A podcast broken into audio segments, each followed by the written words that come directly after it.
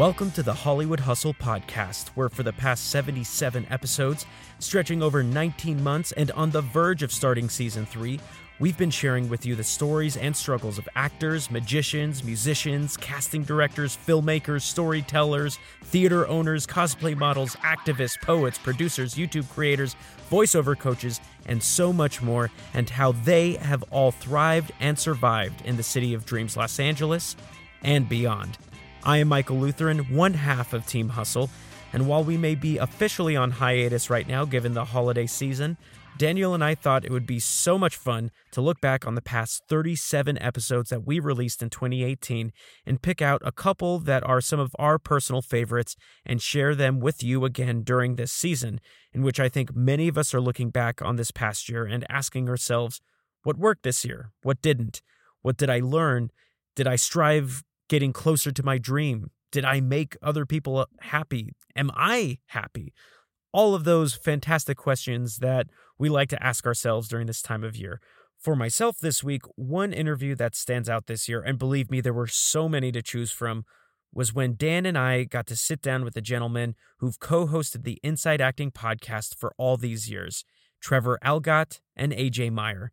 And we got to chat with them about the inner and outer game of podcasting.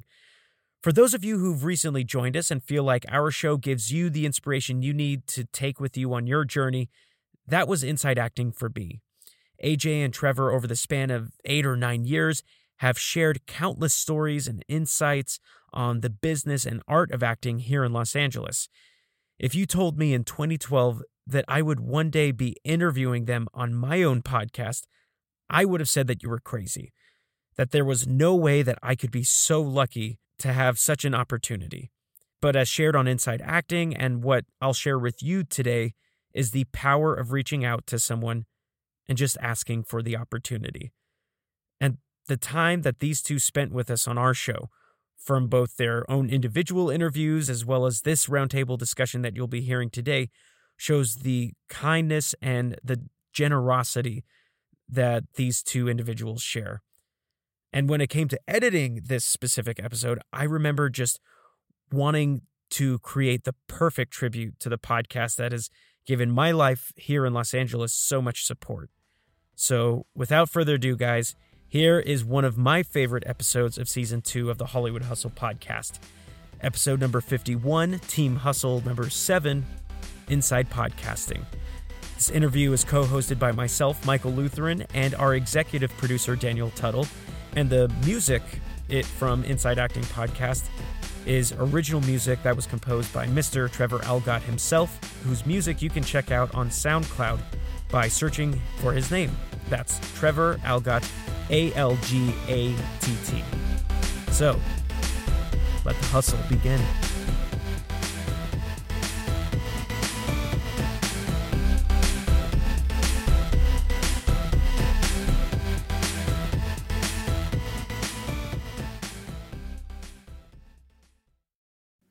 Hello, and welcome to the Inside the Podcast Hustle Studios. My name is Daniel, and I'm your host.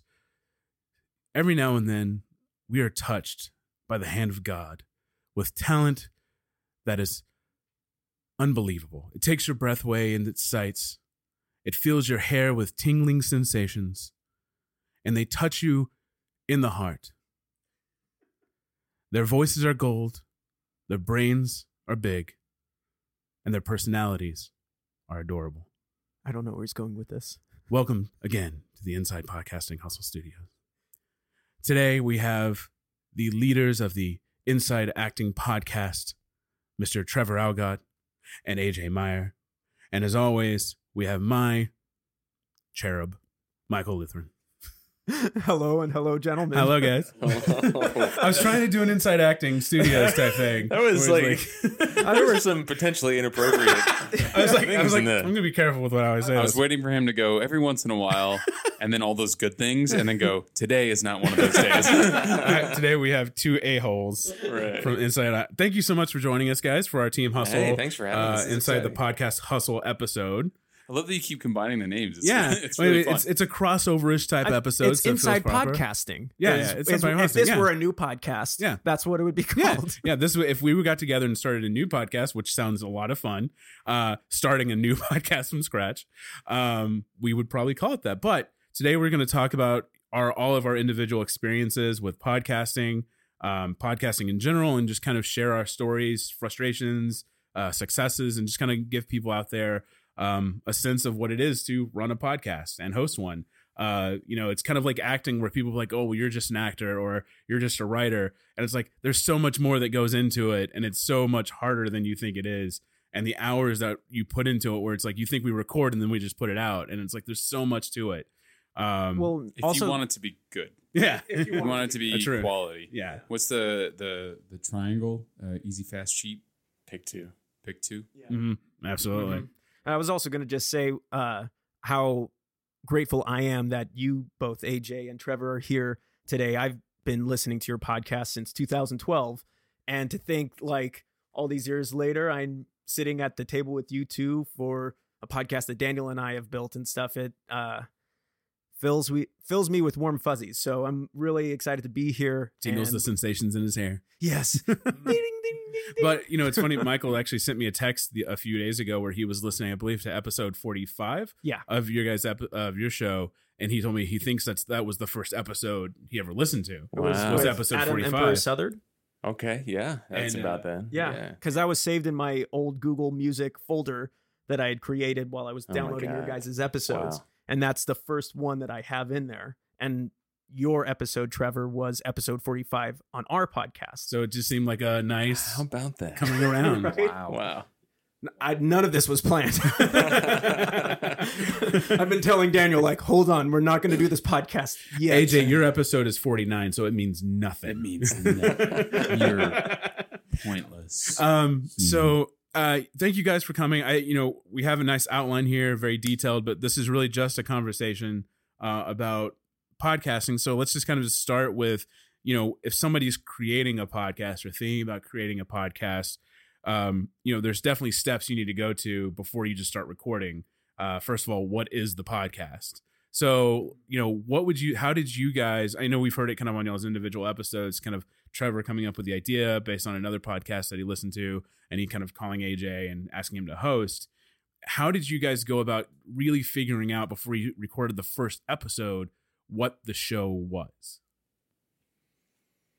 I mean, I just wanted to. So many years ago. Yeah, I know it was. It's funny, Michael, you said 2012 was when you started listening. And I was like, oh, so recently. No, 6 years ago. 6 years ago, God damn, fuck my face. Yeah. So I just, I blatantly stole and copied the Everything Acting podcast format. Mm-hmm. I just wanted that, but in LA, hosted by a demographic that I could relate to. So that's all it was. I did not put any more thought into it than that. And what year was that? I think it was like 2009. 2009. Yeah. Okay. Yeah. I remember us saying, like, the whole conceit. I mean, and this was a big part of what was motivating Trevor was we would get to talk to people. We would get to interview people. And so we just made this commitment. All right, well, just every episode we're going to have a guest. And I don't know what the hell we were thinking to put ourselves in that kind of position to make that's a breakneck pace to think that we're going to release an episode every single week with a new guest.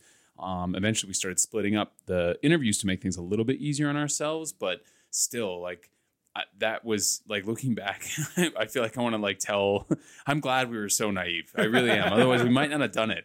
If I could get in a time machine and go back to the Grove where I was standing outside by those stupid fountains when Trevor called me just to go, hey man, so listen, it's a really great idea. Here are some tips you might want to consider because that's really challenging. I think that was the thing that was, gonna sort of set our foundation. That was gonna set our structure. We're gonna release an episode every week with a guest. That was it. That was kind of all we knew.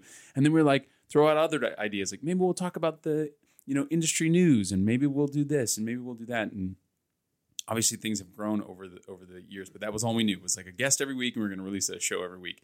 And that was nuts. Looking back, we were crazy to think that we could do that. And we did it all in person. We didn't have Skype recording or anything like that. Oh, that's true. All... Yeah, of course, because that was back in 2009, 2010, right? Yeah. Yeah. I mean, it was all, I would go to your place, you would come to mine, and that was most of it. Yeah. It was nuts, man. This was after, like, I feel like podcasting has gone through an interesting journey. Like, it started out being like a very niche, but very popular geek thing. Right. I mean, I was in high school, I remember, when I first heard the word podcast and people were explaining to me sort of the idea behind it. Then the iPod sort of came to fore. Mm-hmm. I was in college. I don't remember. Long time ago. and then it sort of went away for a while. I remember Apple was going to put a big marketing push behind it with the release of podcasting features in GarageBand. And then it just sort of disappeared for a while. And they were still a niche thing. And then like 5 years ago, they just exploded. Mm-hmm. And now everybody has a podcast. Even NPR, I think, has capitalized on podcasting because now they offer all of their radio programs as their own individual podcasts. A lot of morning shows are do that as well. Mm-hmm. Well, like the Woody Show, I know Kid Crack in the Morning in Dallas. All of them now have like podcast versions of their morning shows. Or, that they put out. Or even those who are looking to, not to say retire, but work less, like Warren Alney, KCRW, he still has his own show, but now it's on podcast format. He doesn't have to do it every single day and stuff. So what were the Texan term y'all's? What were y'all's first podcasts that you remember listening to? Well, Everything Acting was one of my first ones. Pick a new thing. I know. Singular. No, but the very first podcast that I remember listening to that I still listen to today is Living on Earth. It's a Public Radio International environmental news show. It's released every week, and they just do like 5 or 6 news segments on the environment and things like that. And that was my very first like must subscribe, listen to podcast back in 2009 on my old iPod 4G. I would download them and load them off my iMac onto the iPod and walk around. It was great, man. Yeah. Very nice. Yeah. How about you, AJ? PC Gamer Podcast. Yeah. I downloaded and listened to it every single week. I was subscribed. I loved like everybody in that round table. Like the conversations were fantastic and they were like people to me, like friends or characters in some kind of TV show, you know? So that introduced me sort of the power of that medium is they didn't, you know, it wasn't a story. It wasn't a narrative, but I would tune in every week. And that was really interesting to me. But that was my big one. And when was that? Would you say you started? Around the same time. I mean, maybe a little bit before that. Yeah, probably a little bit before that. I probably got into it in college, you know, and started listening to it then. That's when I got my first iPod too, was in college. I think it was my sophomore, junior year in college. So we're talking... Yeah, same with 3rd generation iPod, something like that. Yeah, we had that little black and white dot matrix display. So and the click wheel. So it's around the same time. I kind of heard about podcasts kind of like all at once, and so I found like several at one time that I listened to. But I think like the very first one I ever listened to was a show that's now it's no longer around called Media Junkyard. And shout out to Rob and Chris at Skype that hosted that back in the day. But they were the first one. And then from them, they would have guests on that had other podcasts. One was like a Smallville show based podcast that I would listen to called Starkville House of L. And then from there, somebody mentioned like The Nerdist. And so I started listening to The Nerdist. Yeah. And so it's kind of like building from other podcasts. But I really think Media Junkyard was probably like the first one. And which is funny because I actually ended up becoming a host of that show. Oh, really? After like 2 or 3 years, because one of the hosts ended up, because of family responsibilities, needed to step back. And so I became a revolving co-host every other episode on there. And so I became really good, and I'm really good friends with all the guys from it. And that's kind of where it got me into podcasting and stuff like that, was from that. So it was kind of a weird round table of that, which was when was that? Oh man, that was 2000. I want to say like 2006, 2007. Oh, probably. Way back. Yeah, it was. Back in Dallas. It's been a while back when I was Dallas, and I would listen to it because I started hosting because of like enjoying that. I started hosting an online radio show at this like online broadcasting network where you'd pay like $50 a week to rent a studio, and like you had all equipment and sound effects and music banks and stuff like that. I wish. And and so I was doing that, and I would listen to their. It was about an hour drive to the studio from where I lived, and so I would just listen to their episodes while I went to the studio. And then I ended up actually having them on the show, and the two of the hosts on the show, and that's where we became friends from that. And so it was kind of this weird circle around that was really nice. And I didn't know that. They've become some of my best friends. One of them lives up in San Francisco, and we see each other whenever we can. And half of them came to my wedding. So wow, yeah, it was really cool. How about you, buddy? What was your first? If you say Inside Acting, I'm gonna go boo. No one listens to that. Around Inside of the Acting? Inside Acting was definitely my first podcast. Hollywood Hustle. I'd heard about them when I was going to school at UC Davis, but never heard of a specific one that I should check out. And then, you know, as the story goes, and our listeners are well aware, I moved down here, and in my first day of like February 21st, I walked into the medical office that I still work at to this day. But my job at the time was only to scan medical records. And so they shoved me in the break room and basically like, here's a giant stack of medical records. You have to scan, go. And so I didn't have any responsibilities to talk to patients or anything. I was just by myself for hours on end. And so I would start watching Inside the Actor's Studio just to start feeling the inspiration well a little bit. But then I kind of got tired of that. And so I just Googled acting podcast Los Angeles. And that's when I found you guys. I just started listening to every single episode.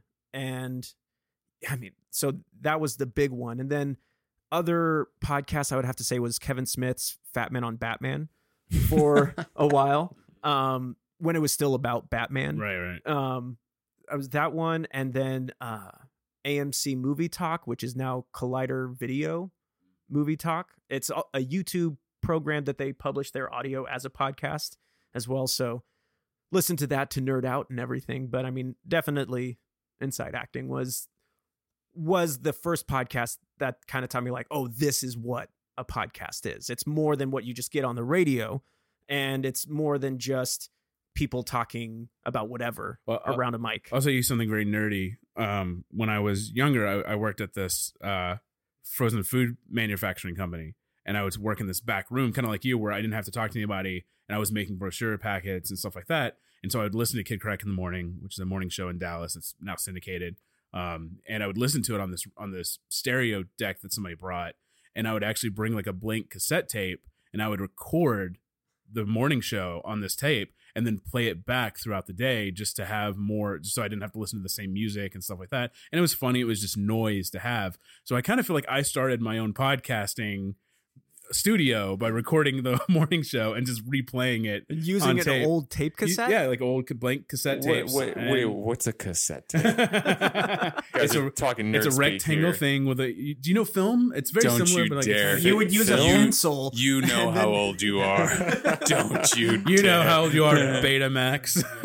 Betamax. So I'm so happy that Googling acting podcast Los Angeles had our podcast pop up. That makes me super happy, because I think I listened to one other, but it just, the production quality was nowhere near as good and didn't feel quite relevant. And I just really connected with you guys. And I remember, because that was in 2012, and I think that was also when I was really learning more about social media at the time as well. So but it was also one of those things, and I know Daniel and I experience it every week when we hear from our listeners and stuff, but like, you're like, oh, wait, I can email them a question or my thoughts on something. And then hearing you guys, like, reading an email that I had sent you once, it was just like mind-blowing, right? Because it's just like, you don't think of podcast hosts as people, but like, they are. And then all of a sudden, like, it's connected, and it's, your mind's just blowing a little bit. I'm not making sense. I'm just rambling. Well, especially when you get to personally connect with them. It's really weird if you've listened to them for a long time.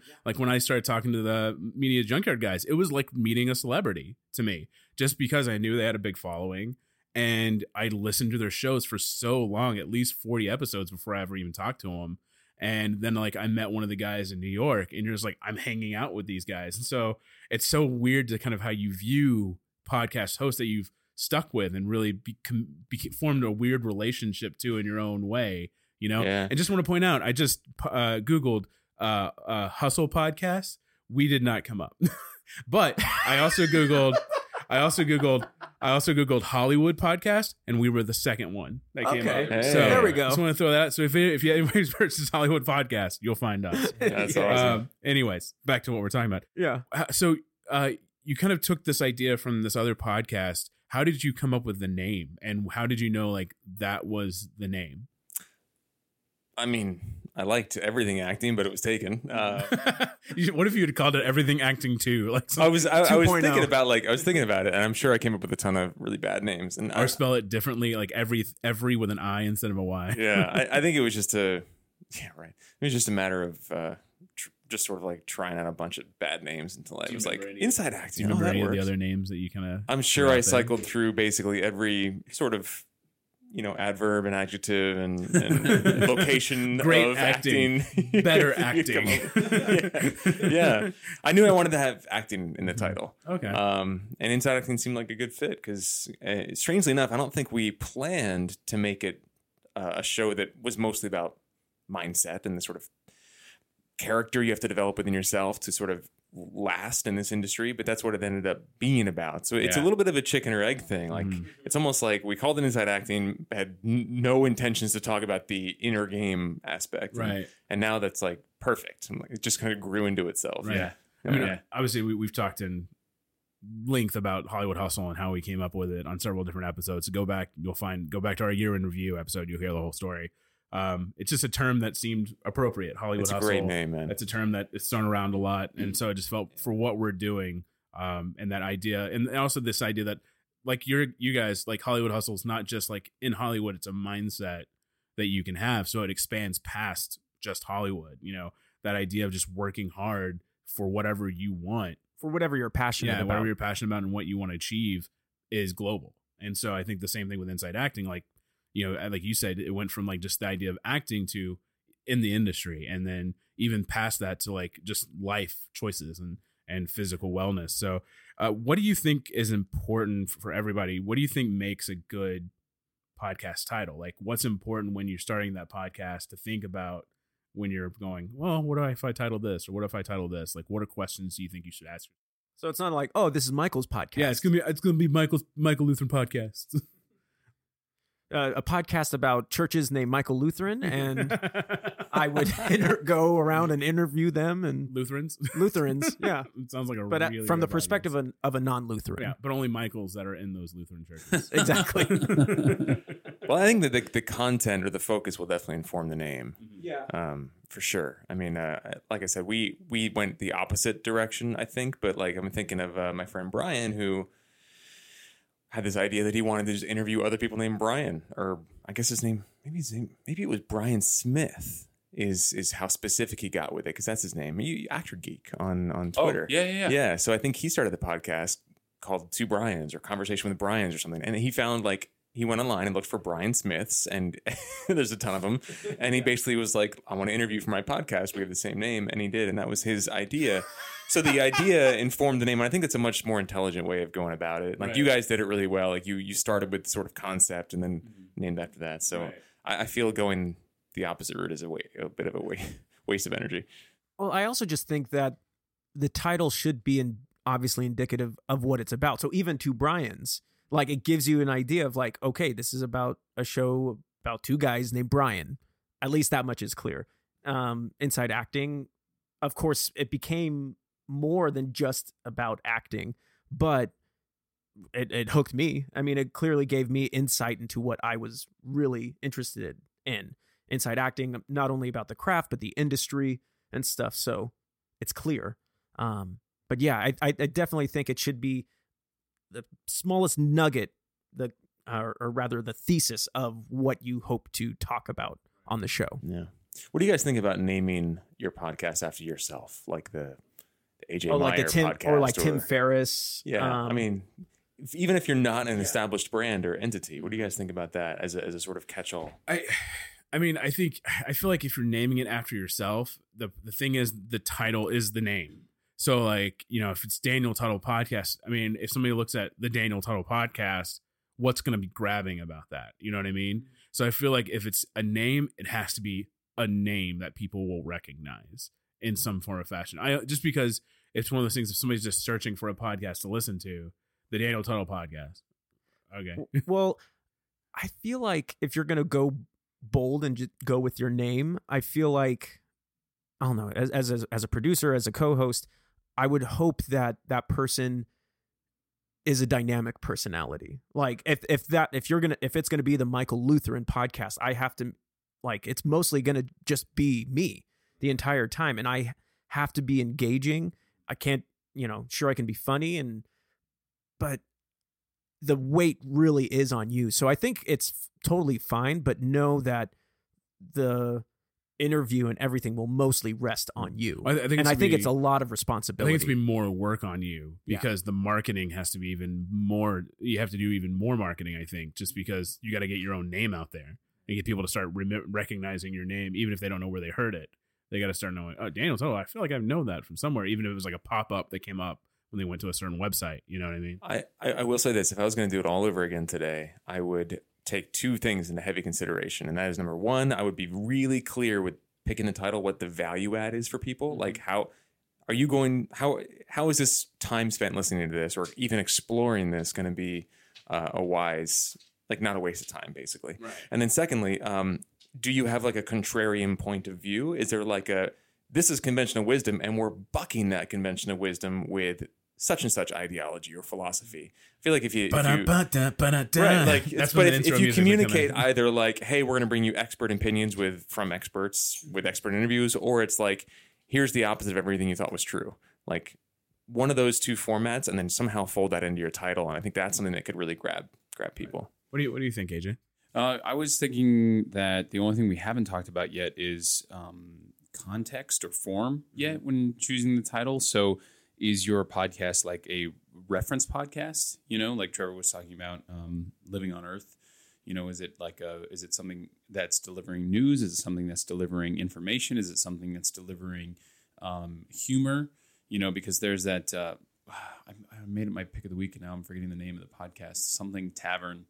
It's like this improv podcast where these guys sit around and women sit around this table and they all play like sort of these D&D ish characters. And then there's one host, and I'm doing host in air quotes because the conceit is that he like falls through some portal behind a Taco Bell one day. And this is the first episode.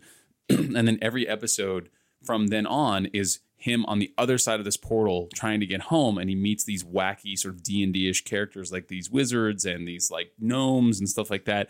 But it's a humor podcast. And so, gosh, I don't know. I'll look up the name maybe while you guys are talking, but it's called like The Rusty Tavern or something like that.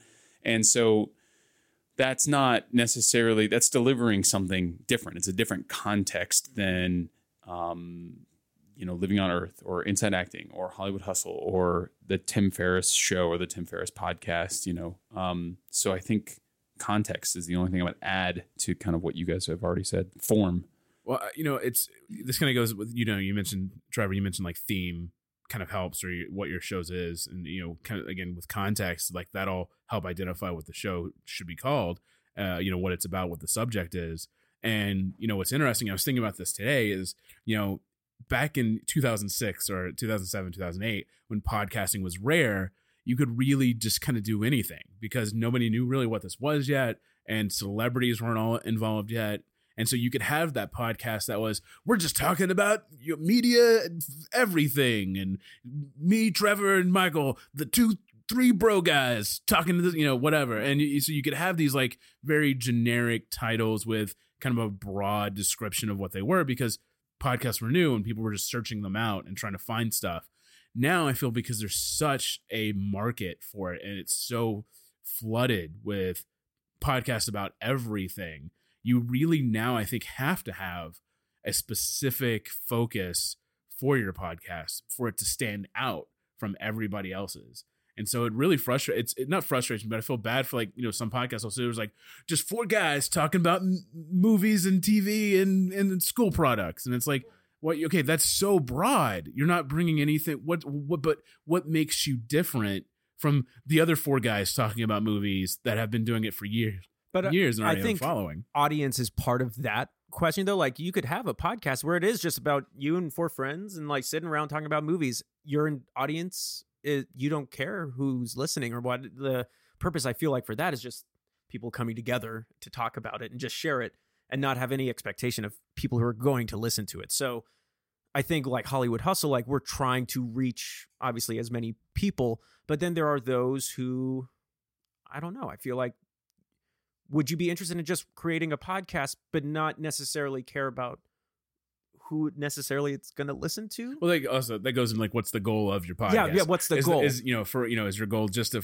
hang out with your friends and do something fun and maybe build a listenership, or is it something for a bigger plan for you personally, or for whoever you're with? So yeah, that definitely goes in. And I agree. If it's just, hey, me, Trevor, and AJ and Michael are bored, let's do a film review podcast, and we'll just call it Four Guys Sitting in a Theater, and it's like that's what we'll talk about, and that's great and that's fine. But I think if you're on the other side, if you're looking at it as a professional possibility to make money from it, it's got to be focused. It's got to have a focal point to it. And it can be movies. If it is movies, then it needs to be movies and TV reviews. Is it recaps? You got to find what that brand is that focuses you and keeps you standing out from everybody else. Here's a question for you guys. Why did you start Hollywood Hustle when there are a bunch of other acting podcasts out there? Because we're stupid. No.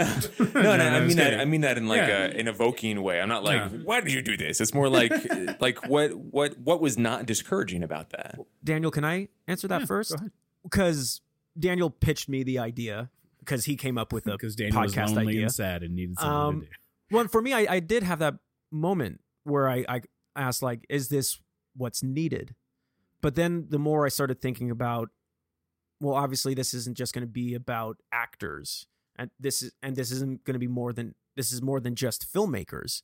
And the more Daniel kind of talked to me about the Hollywood Hustle spirit, that, and really also trying to have this be a platform to prepare people for Los Angeles, whether it's actors or creatives of any type, that's when I started thinking, okay, there is something different about that. It's not just for actors, right? It's this spirit of hard work and preparation and education for coming to this city where it can be so hard, and thinking of Los Angeles as a character in a way amidst it all. Like Los Angeles is the thing that obviously, we're all talking about Los Angeles in some way, shape, or form through your respective interviews. That was really interesting for me. So that's part of the reason why I came on board with it and was like, this podcast is needed. There's a review on our iTunes that I think really speaks to kind of like, even says it better than what I probably said when I first pitched it to Michael, for what this podcast, I feel like, made it stand out for me, was that it says, this is the first one I've come across that focuses on working artists and the so-called middle class, and not just people who have made it or are successful. And I feel like, to me, like, she put it in such a simplistic term that I don't think I could when I first started, of that idea of like, it's people who are hustling that you've never heard of. And it's letting them have a platform to tell their story, to get their name out there. And maybe, who knows, maybe they'll hear, somebody else will hear it who was a filmmaker on our show, and they'll hear that podcast like, oh, I want to talk to that person about being in a movie. Like, building a community of hardworking actors who still have to audition, who still have to submit on Actors Access, and still just looking for an agent, and writers who are still looking for agents, and still trying to get people to read their stuff, and directors and all that stuff. That it's, I think that's, to me, what was always the separation, was this is for people you've never heard of. What are your criteria for selecting guests? That's something we've battled back and not battled, but we've debated a lot of like, where's the line for success? Like, what is success? What is the height of success? And who's too successful, quote unquote, to be on this show? And it's been a debate we've had back and forth, and we've talked about having like separate versions of our episodes to kind of feel that, because I feel like it doesn't make sense to deny someone who can offer a lot of great information just because they've had success.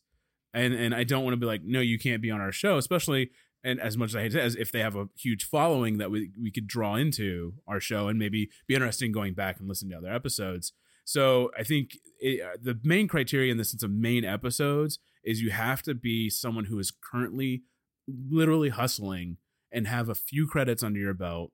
It doesn't have to be a ton, just a few, but you're constantly working and you have a story to tell about that. If you're someone that every now and then I go to auditions and every now and then I submit, and I did a play like 3 years ago, like that's not going to cut it.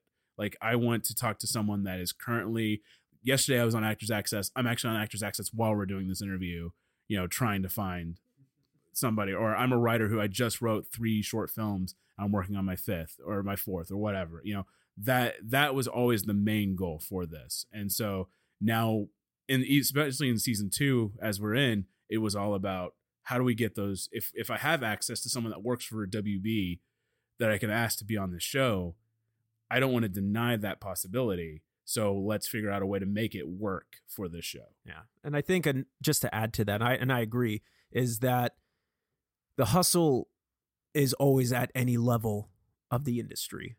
The more successful you get, the harder the hustle can sometimes be, I think, because you're so well known, there's certain things that are more of a struggle, right? And not that we've had anyone yet on the show who are at that level or anything, but the struggle is always there. I mean, I do know several high industry people that they have to worry about going out in public. And that's an interesting thing that you have to think about. Well, it's not just the struggle of the climb, it's the struggle to stay on top. Yeah. When you get there, because this is such a flimsy business. Mm-hmm. Yeah. So, but yeah, I agree with you. And I also interested, with us, we all obviously started with guests who we personally knew, that we already had existing relationships with, close friends, everything like that. For you guys with Inside Acting, was that your leaping off point? People that you had already collaborated with? And then as the episodes kept going, you started that maybe they would refer other people to your podcast, and or you would just send cold emails like, hey, this is a podcast and we're interested in having you on. And what was y'all's criteria for guests? Like, what was y'all's discussion? Like, these are the people we want, and sorry, just you don't fit what we're doing. I'll take that one, actually, because I remember very distinctly having that conversation with you. And I think we even used to say it a couple times in the early days of the podcast. I think the way that you put it was, I want to talk to somebody who's at least a few rungs on the ladder above me. Like, in other words, like they've had some experiences that I have not yet had. Right? Like, if I'm on this rung of the ladder and you can't see me, but I'm climbing imaginary a very wide ladder. If I'm, climbing up this ladder, then the person that we want to interview is like 1, 2, 3 rungs or whatever it is above where we are. And that actually, we've done a pretty good job over the years of keeping that sort of upward trend, because, obviously it's been 9-10 years and yeah, we're different people, but we've also had a lot more experiences since that time. We've both done more theater. We've both done more television. We've both done more, whatever it is, commercial work. And so it has allowed us to kind of keep that trend sort of going upwards, I think. So that was some of the criteria. And then I forgot what was how did we meet the people? Yeah. You got us like our first few guests. I mean, I knew Doug, I knew Doug Bressler, but you knew, Brenda Edelman was our first guest. Yeah. You had met her before, and you knew a few of our other first guests. Like, I think you were sort of the source of the first few guests. So maybe you should field that one. I just wanted to talk to people that had an interesting sort of accent to their pursuit. So they weren't just actors waiting tables, nothing wrong with that, but they were also, graphic designers, or they were hypnotherapists, or they were like tea connoisseurs, or they were doing a one-person show about something very specific. Like Brenda Edelman was doing a one-person show about grief, because literally in her life, her father killed her mother and then married the mother's sister, and then was like, come be our daughter still. And that's been like her life's journey, is how do I cope with this? And she wrote a wonderful woman show called My Brooklyn Hamlet about that. And like, that is more than just being an actor. Like, so I wanted to sort of start with those people, because they were people that were in my world that I wanted to get to know better. But the idea behind the whole thing was, AJ, you and I were both working at Apple, and Tom Arnold would come in, Wesley Snipes would come in, I saw Chris Pratt in an apple a while back. Just all these people, and I remember helping The Edge, the guitarist from U2, with his iPhoto, helping his get his daughter's iPhoto like all straightened out. And I sat down with Wesley Snipes and helped him get this vault security feature on his laptop figured out. And the whole time I'm like, call me Blade. I'm like sitting next to Blade, so I was like, why don't I have a reason to like I knew if I asked these guys, can I pick your brain over coffee for 15 minutes? They'd be like, fuck no, go away. Maybe not. They wouldn't. I don't know. But I wanted to have a reason that would incentivize them to also build their platform. And then also I just wanted to meet other actors in the industry. So I wanted to sort of, you know, serve the industry by like sharing this information that people were otherwise having to pay $40 for a freaking workshop for. That's how we got Neil McDonough, you know, on the show. Yeah. I built a relationship with him because I worked at the Grove Apple store. It's also how we got J.K. Simmons, because I worked with his cousin at that store. I mean, like it was all personal relationships. We just like, I don't know, swung for the fences. You know, we were like, who cares? Like, you know, I've talked about this on the show before, but Trevor and I have done multiple plays with Tom Hanks's niece. Like, there have been multiple times where I have soft pitched the show to her, to him, right? Say like, hey, like if he's ever, you know, whatever. And I've met him on multiple occasions. And it's that kind of stuff where we were just like, okay, now that we have this excuse, like, let's just swing for the fences. You know, I handed one of our Inside Acting business cards to Ellen Page. And this was before she came out. And I'm convinced that after I found out, that she was sort of living this duplicitous life, the way that she reacted to me was coming from that place of inauthenticity, because she was kind of mean.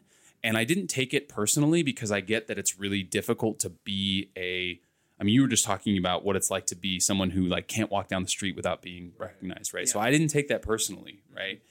But after she came out, I was like, oh, that's kind of what it felt like. It felt like she was like living this inauthentic, duplicitous life and was kind of giving off this energy of like, get away from me, maybe because she was, you know, either afraid of being seen or like didn't feel like herself, or, you know, didn't know who I was, or if I would be like, if I was like a judgmental person, like what if, you know, she wasn't out, she comes on the show and then I make some like homophobic crack or something like that. You know, you never know. And so like, I never took that personally, but at the same time, the amount of like cojones that Trevor and I had to like ask some of these people and either get rejected or not was a huge deal in those first 100 episodes. You know, we were just constantly like, let's swing as hard as we can. And if it doesn't work, you know, whiff, strike 1,000,000. Like, we had an infinite number of strikes. It didn't matter. Well, I think it's important. This is a lesson to come off that, like, just if you're going to do, especially a guest based podcast, you cannot be afraid to talk to people. Like, you can't be afraid to reach out, because you're going to run out of, like, unless you just are surrounded by people that fit your podcast constantly, you're going to run out of people, you know, and eventually you're going to have to reach out to people through Instagram and Facebook and Twitter and people you do plays with or maybe meet at work. And, you know, we've done the same thing. And like half our guests now are people that we've either been suggested to by other people, which is also just mind blowing in its own right, that people would be like, oh, this guy would be perfect and you should totally do your show. And it's like, well, thank you. That's a compliment in itself, that you think our show is good enough that you would, it's like suggesting someone to date somebody. Like, you're like, I believe in this person and I believe Speed in you dating. Guys. Yeah, yeah. It's, and so like, that's amazing that you guys had that bravery, and we're the same way. I think we've, you know, had to build that up a little bit, but, you know, having that voice to go, hey, you seem to do a lot of stuff. You have a great story, which I like, you know, what you mentioned a little bit ago about like they're tea connoisseurs or they're hypnotherapists. I think that's something we talk a lot with Michael is like, what's the story? Like, what's the narrative to tell in their interview, and what makes them different from just being an actor? What makes them different from just being a writer? You know, are they a cosplayer as well? Do they have their own business? You know, are they, you know, we had an actress who did a lot of big horror films. So I thought that was a cool twist. Like, let's focus on that. And so I think that both of those are great advice in the sense of how you look at guests and how you reach out to guests. No fear. Like, just ask. The worst they can say is no. Yeah. I mean, I was just about to say that, because it's something you, AJ, and Trevor talk about a lot on Inside Acting, is the power of asking. because that is ultimately, if they don't or if they can't, they'll just say no. And but at least you won't have that biting question of, oh, I never asked if they could do it. And I will commend Daniel. He has lately been stepping up the level of guests that we're reaching out to. And I won't throw out names or anything right now, but whether it's on social media, I've noticed you're starting to pitch our show to some people. And it's really interesting to see them say, yeah, sure, here's the contact information for my team. Coordinate with them, shoot them the information, and we'll see what happens. Yeah, we did the cold pitch. You asked, were you just cold pitching, sending emails and cold pitching people. We did that as well. Longtime listeners know that we went to the trade shows. I went to Actor Fest, we went to Showbiz Expo, and just if we met anybody there, I would either give them a card or invite them on the show or whatever. And then as the level of access started to grow because of social media, we started pitching people there as well. And sometimes we'd get somebody's representation on, and then they would say, oh, my client so-and-so, or we'd have client so-and-so on, and they'd be like, oh, you should talk to my manager, and so we end up getting three interviews out of meeting one person. So it was anything and everything. That is great. And it's also interesting how social media has gone from like, oh, it's just a place of hanging out, to now it's where you can conduct business. And a lot of our guest coordination, I know Daniel has done. Our president sure does. Yeah. Oh my gosh. Yeah. Oh, we won't even get started on that one. I know we can talk on end about that. He's firing his top cabinet positions from Twitter. Twitter. Yeah. Oh my gosh. No, It's I'd be interested to know, like, when you send out like cold emails to someone, do you kind of, what's the main thing that it says in your email? Like if somebody's thinking about, reaching out to people coldly, what's the professional way or verbiage to use? And so can you kind of give an example of what y'all's email sounds like? Trevor should definitely answer this one, because you and Jen worked really hard on like crafting that email that we send out. And I mean, the only thing I would have added to that's already in there. The only idea I would have is like include other past guests, right? And that's definitely in there. That was not my idea. I'm just saying like that's one thing that I would have suggested. Everything else was, I feel like, you mostly and Jen. I feel like the key ingredient that needs to start right up front is that you personally, like, you don't just copy and paste something. You personally recognize the guest for something unique that they do and let them know somehow that you're familiar with their work. Because I've gotten a lot of pitches for various things over the years that are clearly like a copy and paste job. And nothing feels cheaper in my experience than that. So I like to identify, first off, like, I love your work for this or that thing you did or whatever. Like, I remember watching this or reading this. It's been awesome. And then I'll go into like, I'd like to invite you on the show. This is what's in it for you. We have X number of listeners. We've interviewed A, B, C, D, E, F, G guests in the past, and I'll usually link to their episodes or their website with a thing about what they've done, whether it's film work or what they're known for. And then I'll let them know how long it's going to take. And if they have any questions, they're welcome to respond. Right. And that has seemed to work really well. That combination of ingredients seems to let people know that they've got fans.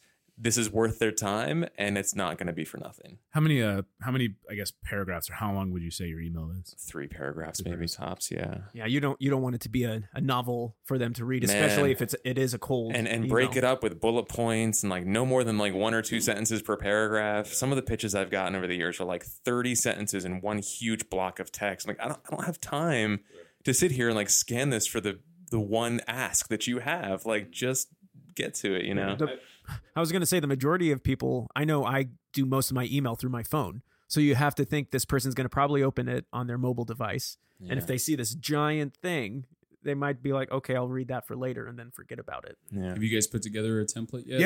Yeah. I wrote an email a while back, and it's kind of evolved as we've gone on, like, especially because I had one when we first were starting recording before we even had episodes out, so there was no like, we recently had this person on our show, because it wasn't live yet. So it was basically like, I think it was in the middle of our Kickstarter. I was like, we have a Kickstarter going right now for the show, and we're trying to build guests to start recording before we go live in June.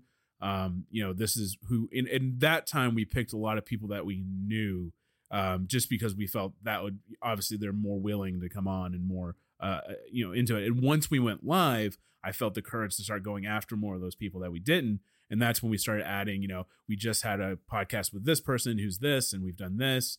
And ours is basically a breakdown, at least on my, it's a different, obviously a little different on Michael's, but the first paragraph is usually the initial, why am I emailing you? We're a podcast, would love to have you on. If somebody's, suggested them, I'll mention that. We're friends of Trevor and AJ, and they've suggested that we email you or reach out, or friends of, Helena Santos. And the connection is always a great thing. And so you throw that out there. And then usually I put in, I really love, like you said, I really love your cosplay that you do. And I think a lot our fans could really learn from what you do and the hustle that you put in.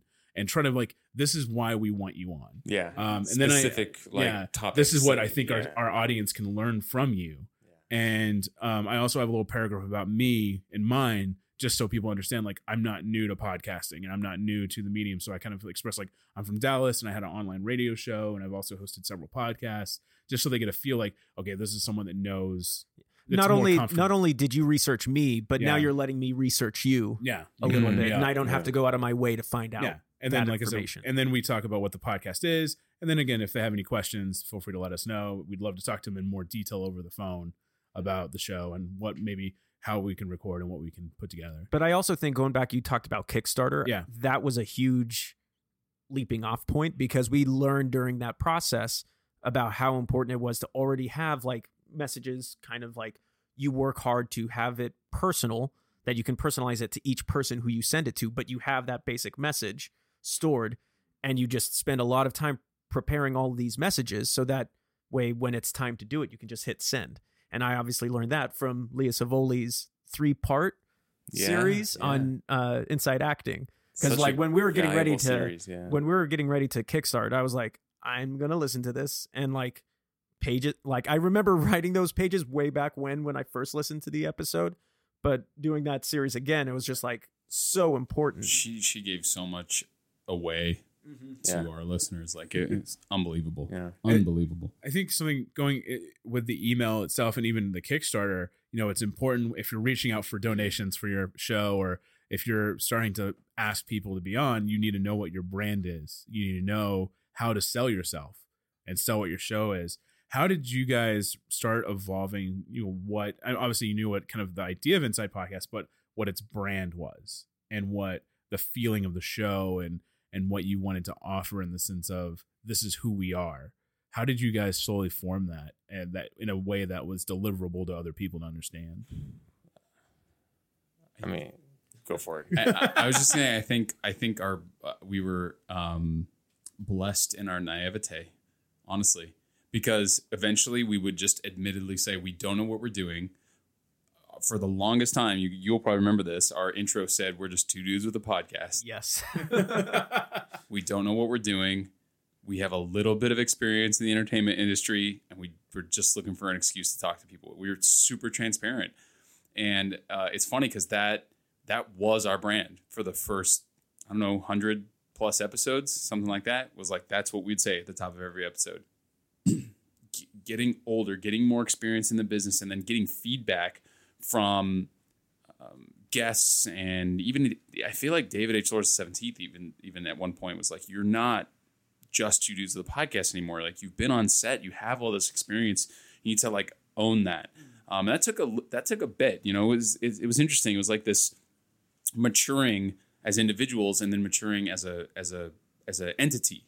If as an individual, as we mature, hopefully we're getting less and less insecure, more secure in ourselves and our authenticity and whatever. And I think that the podcast went through the same journey. It's almost a human, it's a 10-year-old human, maybe a little bit older, right? Maybe one podcast year is equal to 2 human years, right? So now it's this 20, I love that. Early 20s. No, let's say three human years, because then it'll be our age, right? It's become this 30-year-old entity that went through its 20s, kind of figured out what it wanted to do with its life. And now it's in its 30s, a little bit more secure.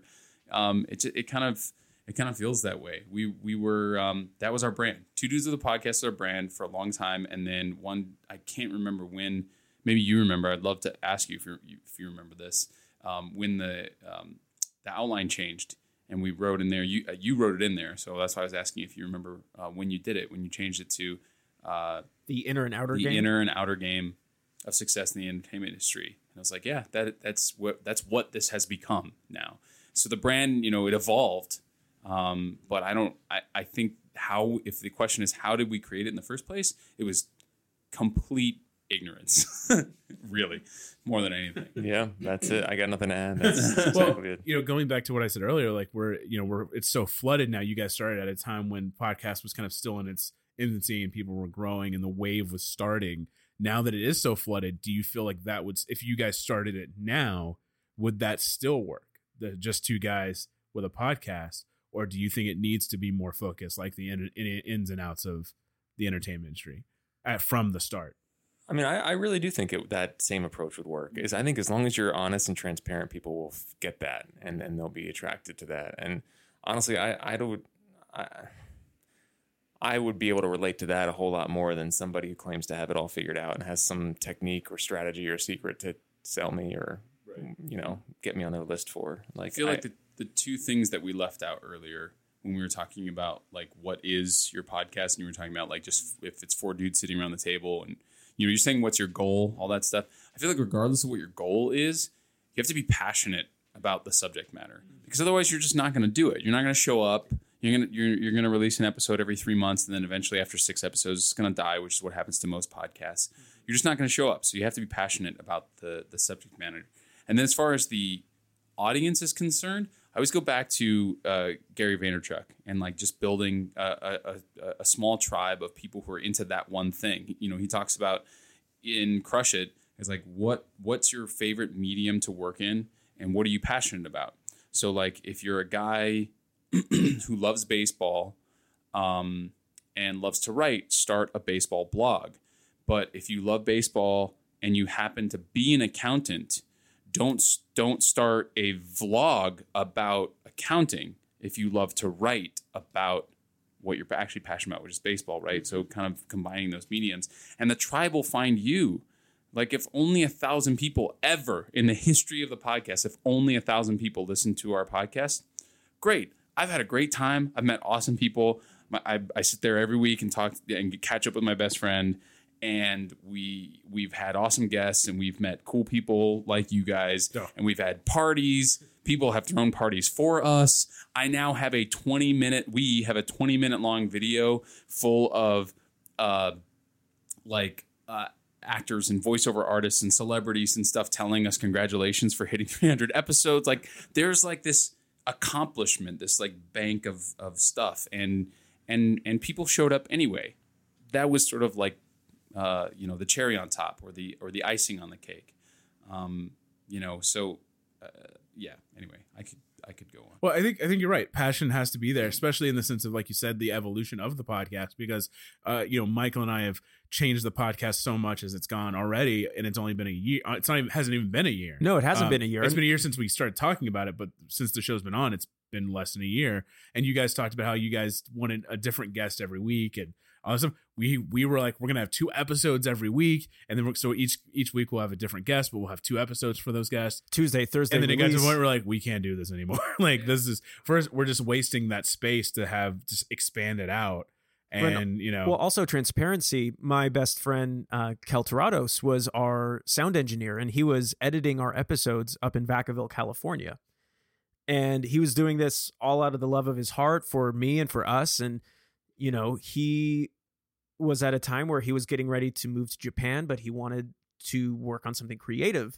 And so when I pitched him to us, he was like, "Yes, I'm all about it. Let me edit." And then editing 2 hour, hour and a half episodes a week. Yeah, but like post Kickstarter, and we got the equipment, we start recording, it's the growing pains, right? It's the stumbling of like, what do you do when you have all of this content, all of this unedited content, and you put it on the shoulders of one person, and then you give them the goal line, like, we're doing 2 episodes every week.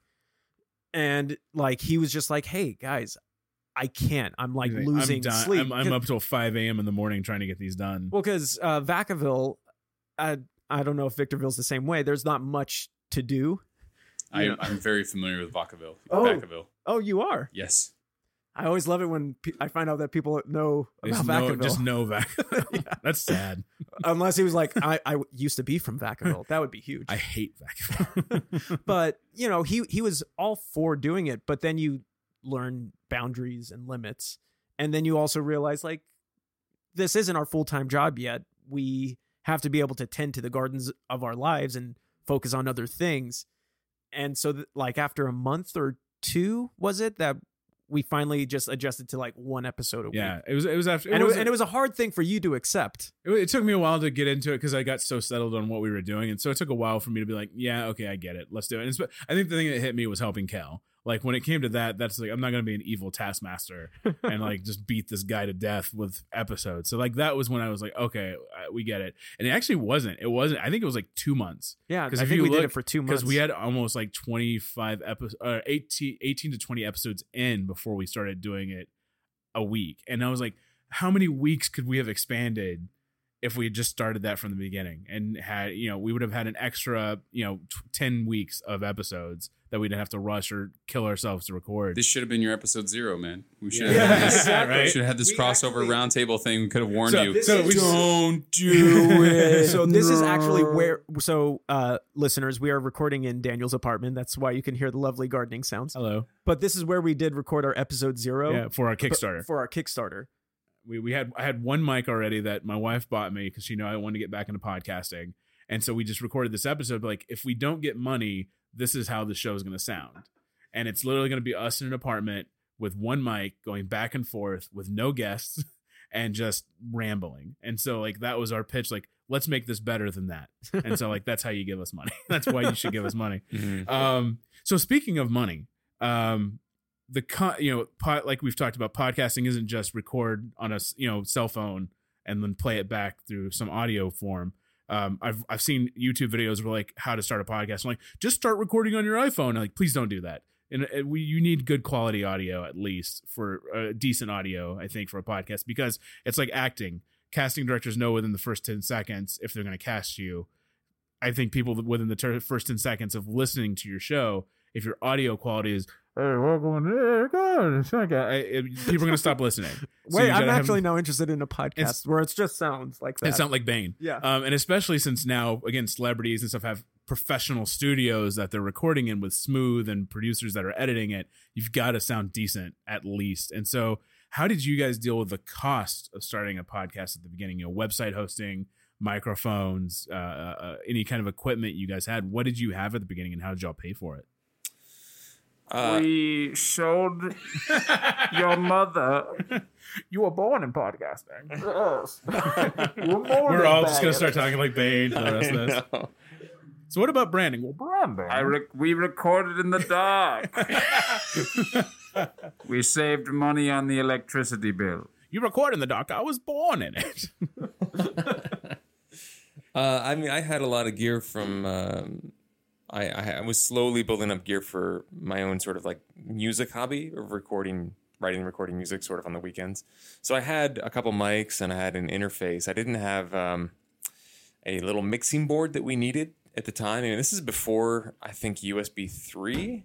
So like the technology actually wasn't quite up to par as far as affordability went. Like this thing right here that you guys have, This kind of thing did not exist. Or pointing to our Phantom Power. Yeah, your Phantom Powered, like, I don't know what this is, but that thing, if it did exist, would have been like $800.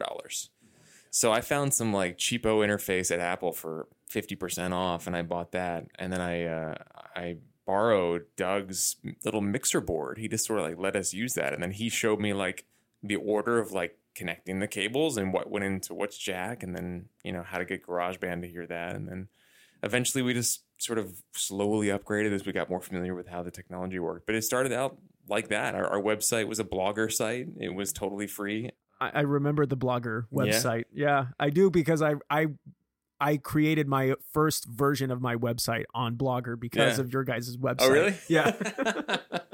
Sorry. Sorry about that. And his acting work skyrocketed. Well, I was going to say, like, put out to our listeners to try and find my page because I think it's still out there. Michael Lutheran at angelfire. Right. Yeah.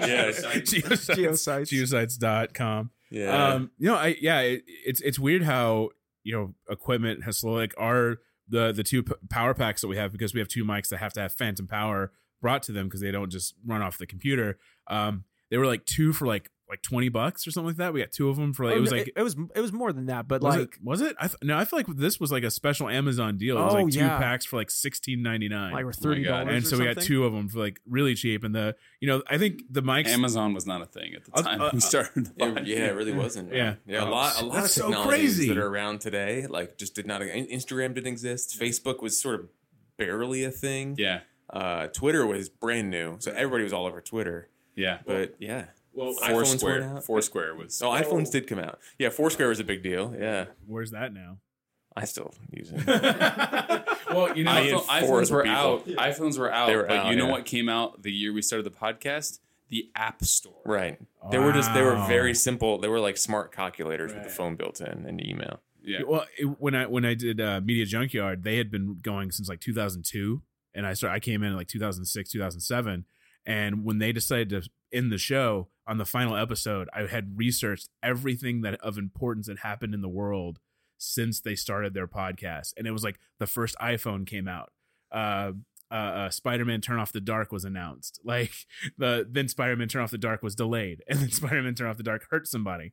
And it was like this multiple somebodies. Like, I mean, just huge list of all the things Twitter started, like stuff like that. And it's like, it's crazy when you think about length. Like, we've only been doing this for a year. I can't imagine being 6 years, 7 years, 8 years, 9 years down the road, still doing, not saying I don't want to do this, but like still doing this and be like, when we did this, Instagram was starting to be really big. And it's like, what's going to be big 6 years from now? Yeah, you know? I can only imagine what's going to be like with the technology. MySpace is going to come back. It's going to look like, you know, in 6-7 years. I'm nothing but grateful though, because like, especially with Trevor's experience in voiceover, which I did listen to your interview. So good job. Period. In general, and also I know that you talked about your VO to GoGo stuff. So I'm a big fan. Anyway. AJ's all bashful over here. Checks in the mail, AJ. Thanks. He's a fan. You don't have to pay me in money. Family show. Awkward. Should I do my intro again? The bromance is real. Absolutely. No, I'm super grateful for Trevor's experience in voiceover now, because now we both have like the same $150 mic that plugs into USB, and we record everything via Skype. And technically we could record two tracks and slap them together, although that has led to some issues in the past. And so now we just record on one computer or the other, and it sounds okay. You can tell one of us is being recorded, you know, over the internet, so to speak. But to save time, money, fuel on like driving over to somebody's house, getting all the equipment set up, recording and breaking it all down, all that stuff, like, it's unbelievable the you know how easy it has all become as a result. Mm-hmm. I miss sitting in a room like this. Is fun being able to look across the table and see him and see you guys, and it does change the dynamic.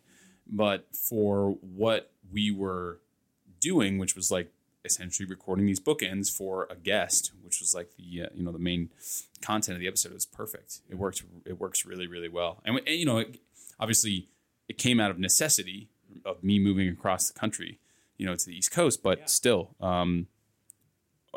awesome. Great. You know, that's necessity is the mother of invention. Right. So, well, you know, when our first season, I was very adamant. Like, at least the first season, I want all the interviews to be in person, like all of them. And I'm not a huge fan of Skype interview quality on podcasts. It doesn't turn me off. Like, I'll still listen to it, but like, if you can be in person, try to be in person. It's, for me, it's my mindset. But like recently, like, and then I'm the person who's like, Daniel, it's okay. We'll find a way to make it work. Nope. We won't. But Daniel, nope. We'll find a way. That's not how it's going to work. Hey, Daniel, look, we just did it. Oh, maybe it'll work. We did this. Literally how our conversations go sometimes. We got, you know, really lucky. Trevor, I think we should leave them alone. Well, what got lucky is Mom and Dad are mad at each other. We got really lucky because there was one person that wasn't in LA that we were going to record that we had talked to was this guy named A.J. Jones, who lived in Atlanta. And the story kind of was like having that hustle outside of Hollywood and being able to have success away from Hollywood and acting. And luckily he came into town for the Fringe Festival. And so we had time to like just drag him in real quick and do our him and I were already going to go to Fringe and see some shows, so it's like, hey, if you're free earlier, you're coming in town, and we're going to go see shows later. Let's just do this interview. And so I was like, yeah, we didn't have to do it through Skype. I'm so excited. But also at the same time, we didn't have a proper thing that gave good quality, I would think, of audio through that. And so that was my biggest worry. And luckily now we have software that allows for recording. That for us was a big stumbling block. I mean, Trevor, as our listeners know, because we've been transparent about it on our show, is that we lost your first interview because we were using Audacity. And for listeners out there, Audacity is a great learning tool. But full disclosure, we lost every single person that we were scheduling to have in the first 4 weeks of our season 2 of this year.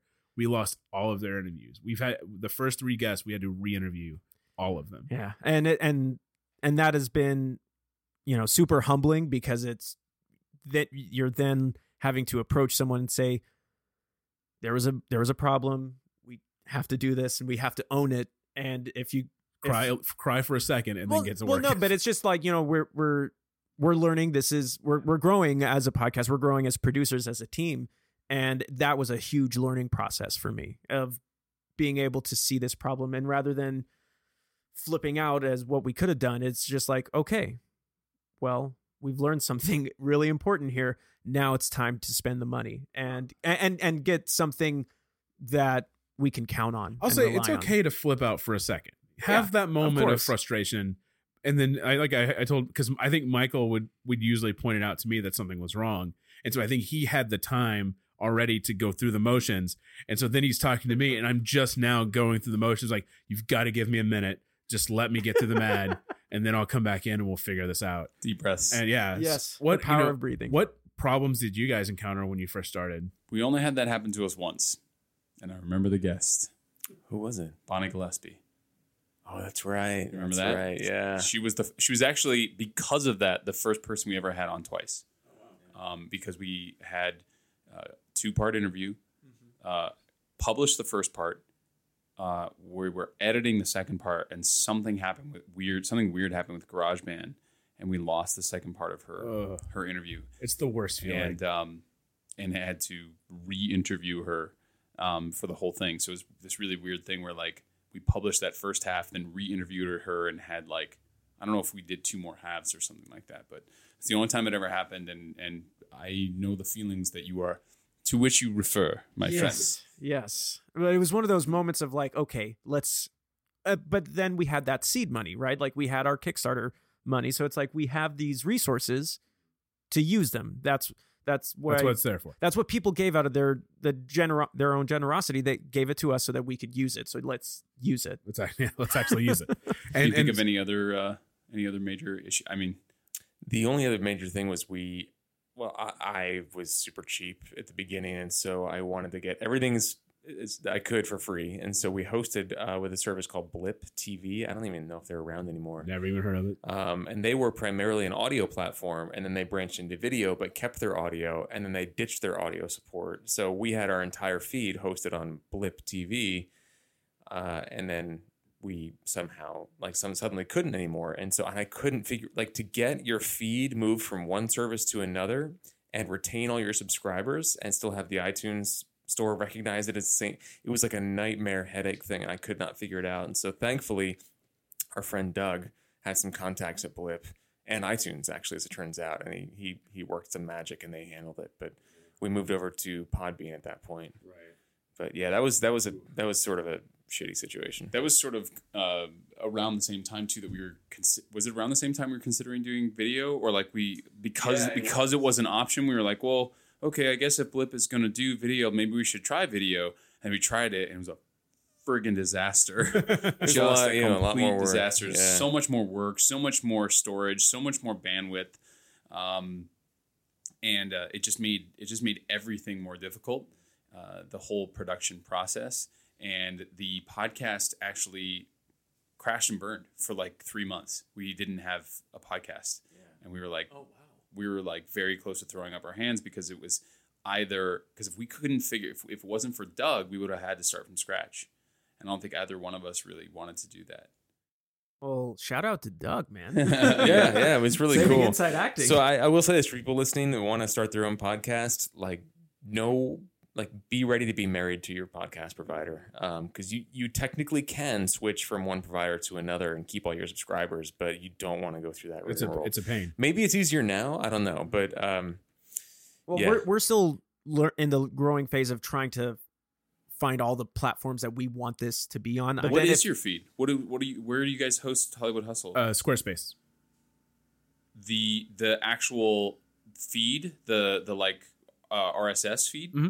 Okay. Yeah. Because you can do like blogs and have an RSS feed from the blog. Got it. So is that also what the website is being hosted by? Yeah. Okay. So you're doing everything through Squarespace. Yeah. When you upload your MP3 files or whatever they are. Yeah. We go through Squarespace. And this is a fun thing. Whenever there's no analytics specifically for podcasts. And so originally we were like, how are we going to know how many people are downloading, how many people are listening? So you can upload directly the files through like a blog that is on there, and basically it becomes your RSS feed is born from that. And then you build your description and all that stuff that fits iTunes and all that stuff from there. And then you just give out your feed, obviously, to wherever you want it.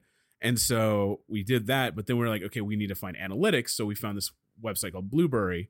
Blubrry, and basically you copy the link, a download link for your episode, go to Blubrry, they add a prefix link to it just extend the URL pretty much, and then you go in and upload your file as a URL instead of the direct audio file, and that then from there they can track and all this stuff.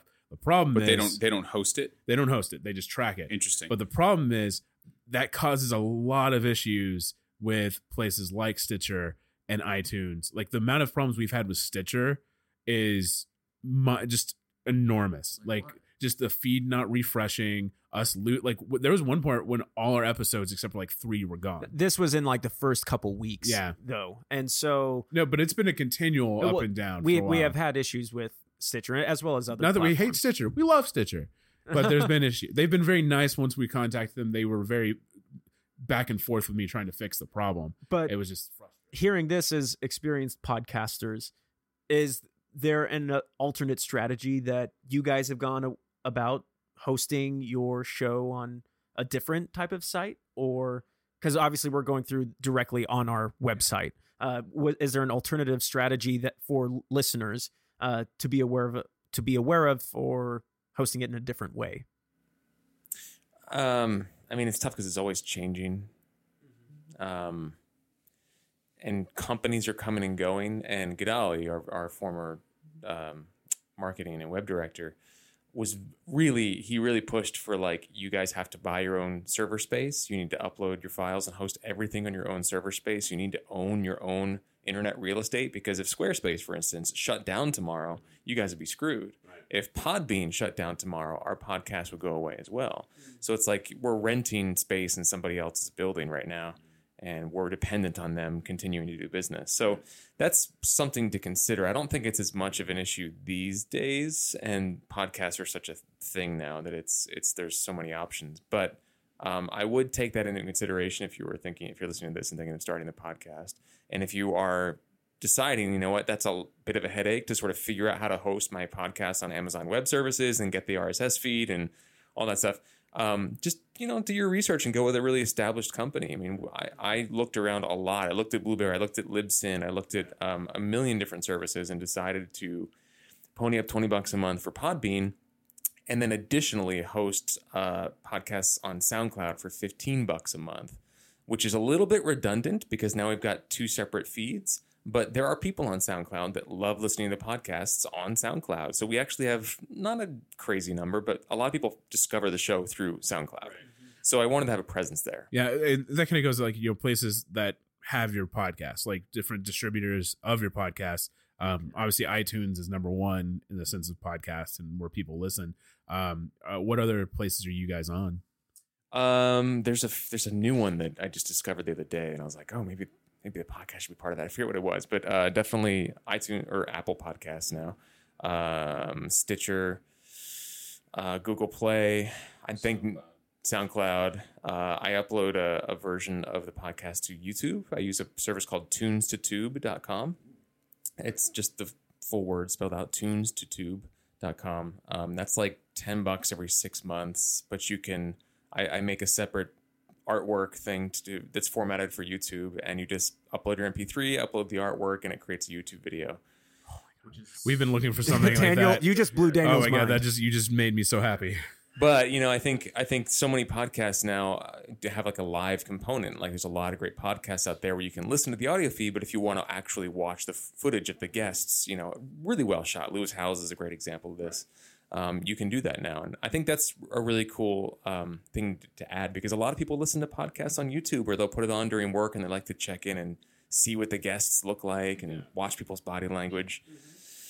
So lots to consider now. And that's only been in the past like 6-8 months that's become like a really big sort of mainstream practice. There was a time way back in the day when like Ustream first came about that we Ustreamed the episode while we recorded it, you know. But what's weird about that is you don't record when people are listening. So you can tell your fan base, hey, we're going to be recording at this time, but most people are going to find it when their subscription kicks in, right? The next week.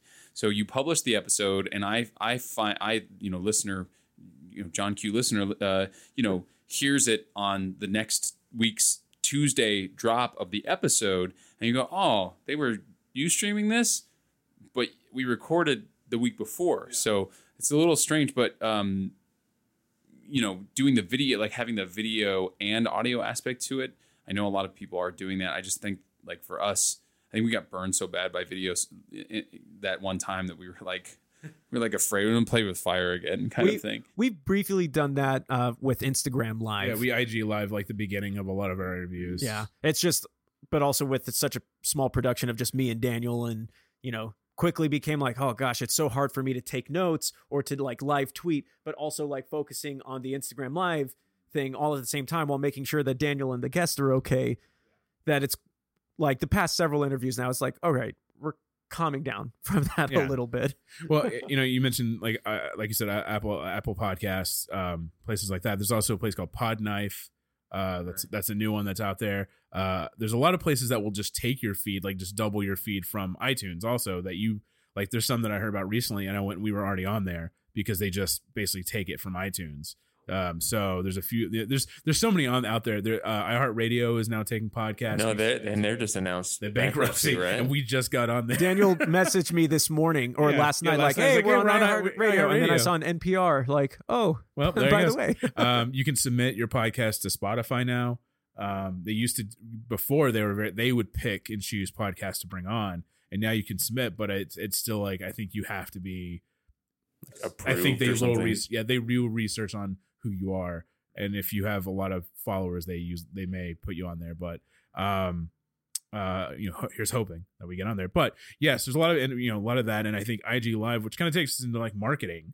How did you guys market your shows when you first started? What's marketing? Well, it's the way of getting. We're back with the naivete. Yeah, it was 100% word of mouth. We talked occasionally about like taking out Facebook ads or stuff like that, but I don't think we ever pulled the trigger on any of that. I think we did it once as an experiment. I seem to remember, like, we, after we had the old membership, the what do we call them? Patrons. Like, we called them patrons before Patreon was a thing, which is hilarious. Way before crowdfunding. Yeah, even, but then also way before Patreon or like supported type stuff. Yeah.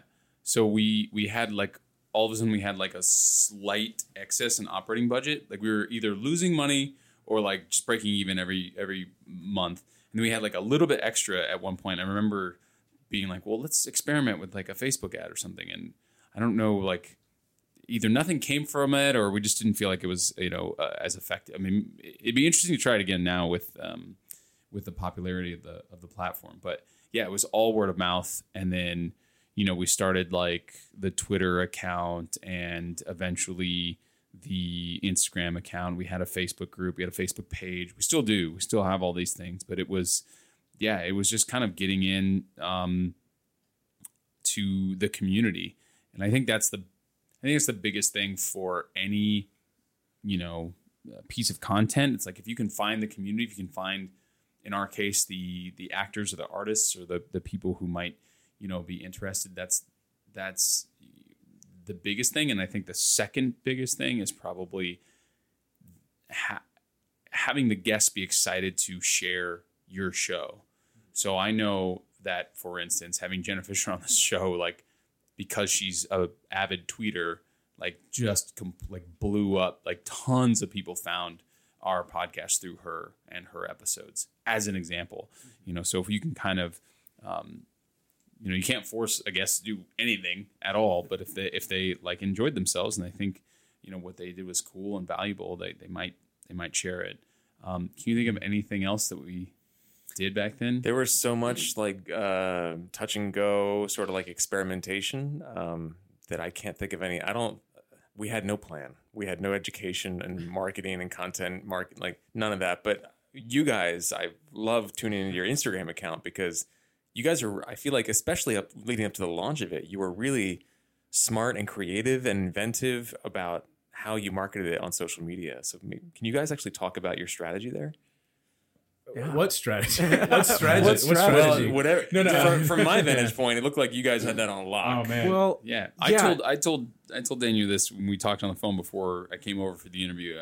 I said the same thing, and I don't know if he passed it along to you. If he didn't, he's a jerk. But I basically passed. Well, it along. He is a jerk. But what did he say? No, I'm a jerk, but I passed it along anyway. No, I was commending you both. I mean, I feel the same exact way as Trevor. Like I love the content that you guys put on, specifically your Instagram feed, but just in general social media. Thank you. It's interesting because, and I don't know if this happened with you guys, but like through the course of our podcast so far, Daniel and I have very much swapped roles. In a way, and that on the outset, I was the marketing. I was more in charge of marketing. And as the podcast has gone more forward, I've shifted more into it, more of the production, editing, and all that. Which I kind of did originally. And you did originally. Yeah. And then now Daniel's taking over for marketing. But from the outset, I think with the Kickstarter and everything, part of our planning of the Kickstarter was marketing. And whether it was like thinking about marketing photos and specifically the type of content that we wanted on our platform that shared the Hollywood hustle in a way. And I know that's something you, Daniel, have just been driving more and more and more towards to is sharing others. I think that's the big thing. And in comparison to when we first started was, so I'd say if there was a big comparison between our marketing now versus back then, it's that back then it was very much about trying to get people to know who Daniel and I were. Whereas now we're finding more, and to echo what you say, it's about the community. And what we're finding more value in is hearing the stories from our listeners. And especially when they share us messages about how our interviews are impacting their lives, it's super humbling. And so we're more so wanting to share their stories, sharing their hustle. And that's and Daniel, correct me if I'm wrong, but that's how our marketing has shifted over time. Was when we started, it was very much about who Daniel and I were and what we thought the podcast was about right at the outset, and versus now it's trying to share what's happening in the community. I think that's really smart and something that definitely sets you guys apart. First of all, the campaigns themselves are great, but we never did that. Maybe it's just like our personality or we just didn't think about it, but we never sort of introduced people to us.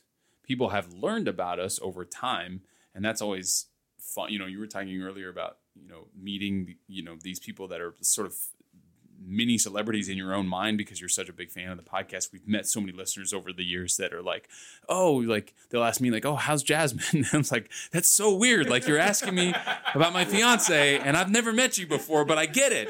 And I've never been weirded out by it. I think it is weird, but I've never been weirded out by it. I hope people understand that. And I hope anybody who I have met in that context understands that, because I never think it's weird, and people are always apologetic. They're like, you must think it's so weird because like I know so much about you, and I'm like, listen, I get it. You listen to a show, like it's not weird. I understand where it all came from, but we never did that. We never sort of like introduced the community or the potential listeners to like who we were and help them to learn our personalities outside of the podcast itself.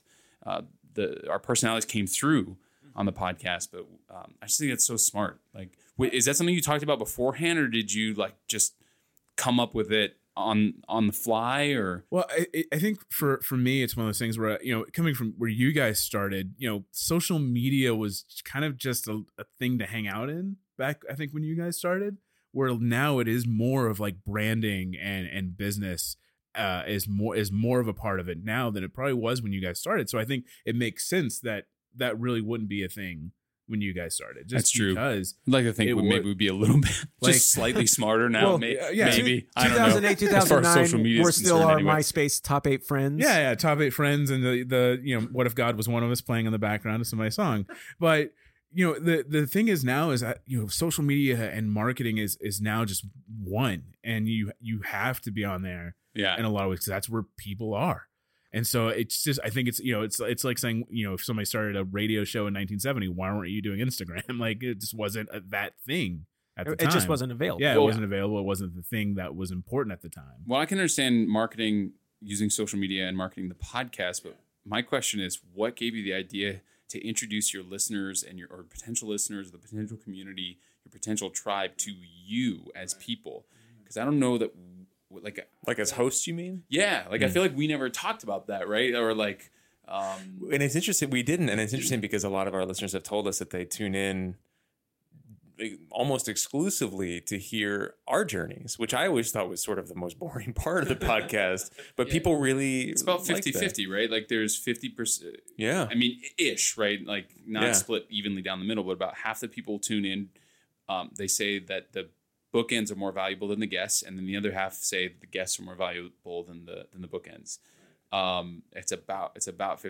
It's interesting. I think about where I've been with it for the past 6 years, and I mean, the big reason why I would come back is because of you guys. If I think about it, like I loved what the guests would share and everything, but I was just so interested in the week-to-week life of someone or of these two guys who are in the same city that I am, and hearing how they go about it. And because that's where you find the nitty-gritty big learns in a way. So I would say our social media journey kind of started, like I said, with Kickstarter, and it was this idea of, and I think that helped that we were doing Kickstarter first, and that was our first marketing strategy, was getting the Kickstarter noticed and getting people on, because it was, who are these people that we're giving money to? And so that kind of, and like, you're presenting this idea of the Hollywood Hustle. Well, what do you know about the Hollywood Hustle? Like, who are you? Like, how are you involved in it? And I think that was the questions that I asked myself when we were starting that marketing campaign. And so from there, it was kind of like, these people need to know who we are, why they should trust us and listen to us, interview these people about this. And I see it. So once we had the money to do like the marketing shoot, and once we got through that campaign, okay, now we're launching the podcast. Let's still build that up. And so that's like, this is who we are. Michael is an actor who moved from Vacaville, who has worked very hard to start building his brand and his acting resume. He's taken classes and he's done this. I'm a writer who's written several pilots and film, a few feature films, and I've done this, and this is what I've done since I moved to Hollywood. I've lived in LA for this long. Michael's lived in LA this long. This is why you should listen and trust what we have to say about LA and about Hollywood.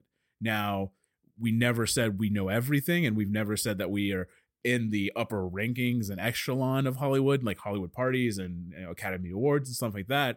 But I think it's a double process of trusting us that we know what we're talking about, but also getting to know us and build a relationship with us. Yeah. And so, you know, one of the things that, you know, Michael, when he mentioned you guys and I started researching Inside Acting podcast, was like about the community that you guys have built. And like you said, people say like that's the most interesting part to them is listening to you guys. And it's because, and I've told other people this who have podcasts or social media, it's the same thing in a lot of ways. It's about you in the end. If it is your show, if it's the Daniel Tuttle podcast hour, or if it's Hollywood Hustle hosted by Daniel Tuttle and Michael Lutheran, in the end, it is about you guys. You are carrying the show.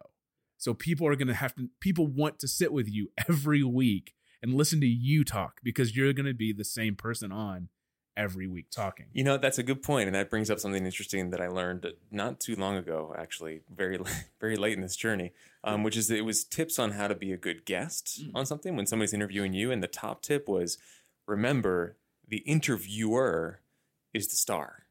You're a guest. Make them the star, because people tune into the show to hear them ask the questions. See, that's the weird thing, because I think the opposite as a ghost. When you are the star of that episode. Yeah, but that's not what, if you ask listeners, that's not, they don't listen, they don't follow that one star across 45 different media appearances in 2 weeks. They tune into their favorite shows and are happy when that person shows up on their show. And that's only, and you know, obviously I don't like go just be lazy and just because I think you're that person's going to carry it, obviously. But that it's funny that you had that as a guest, because a host, you search how to be a great host, and it kind of says, remember, it's not about you, it's about the guest. Well, and but so then I think so also funny. About like listening to episode 45.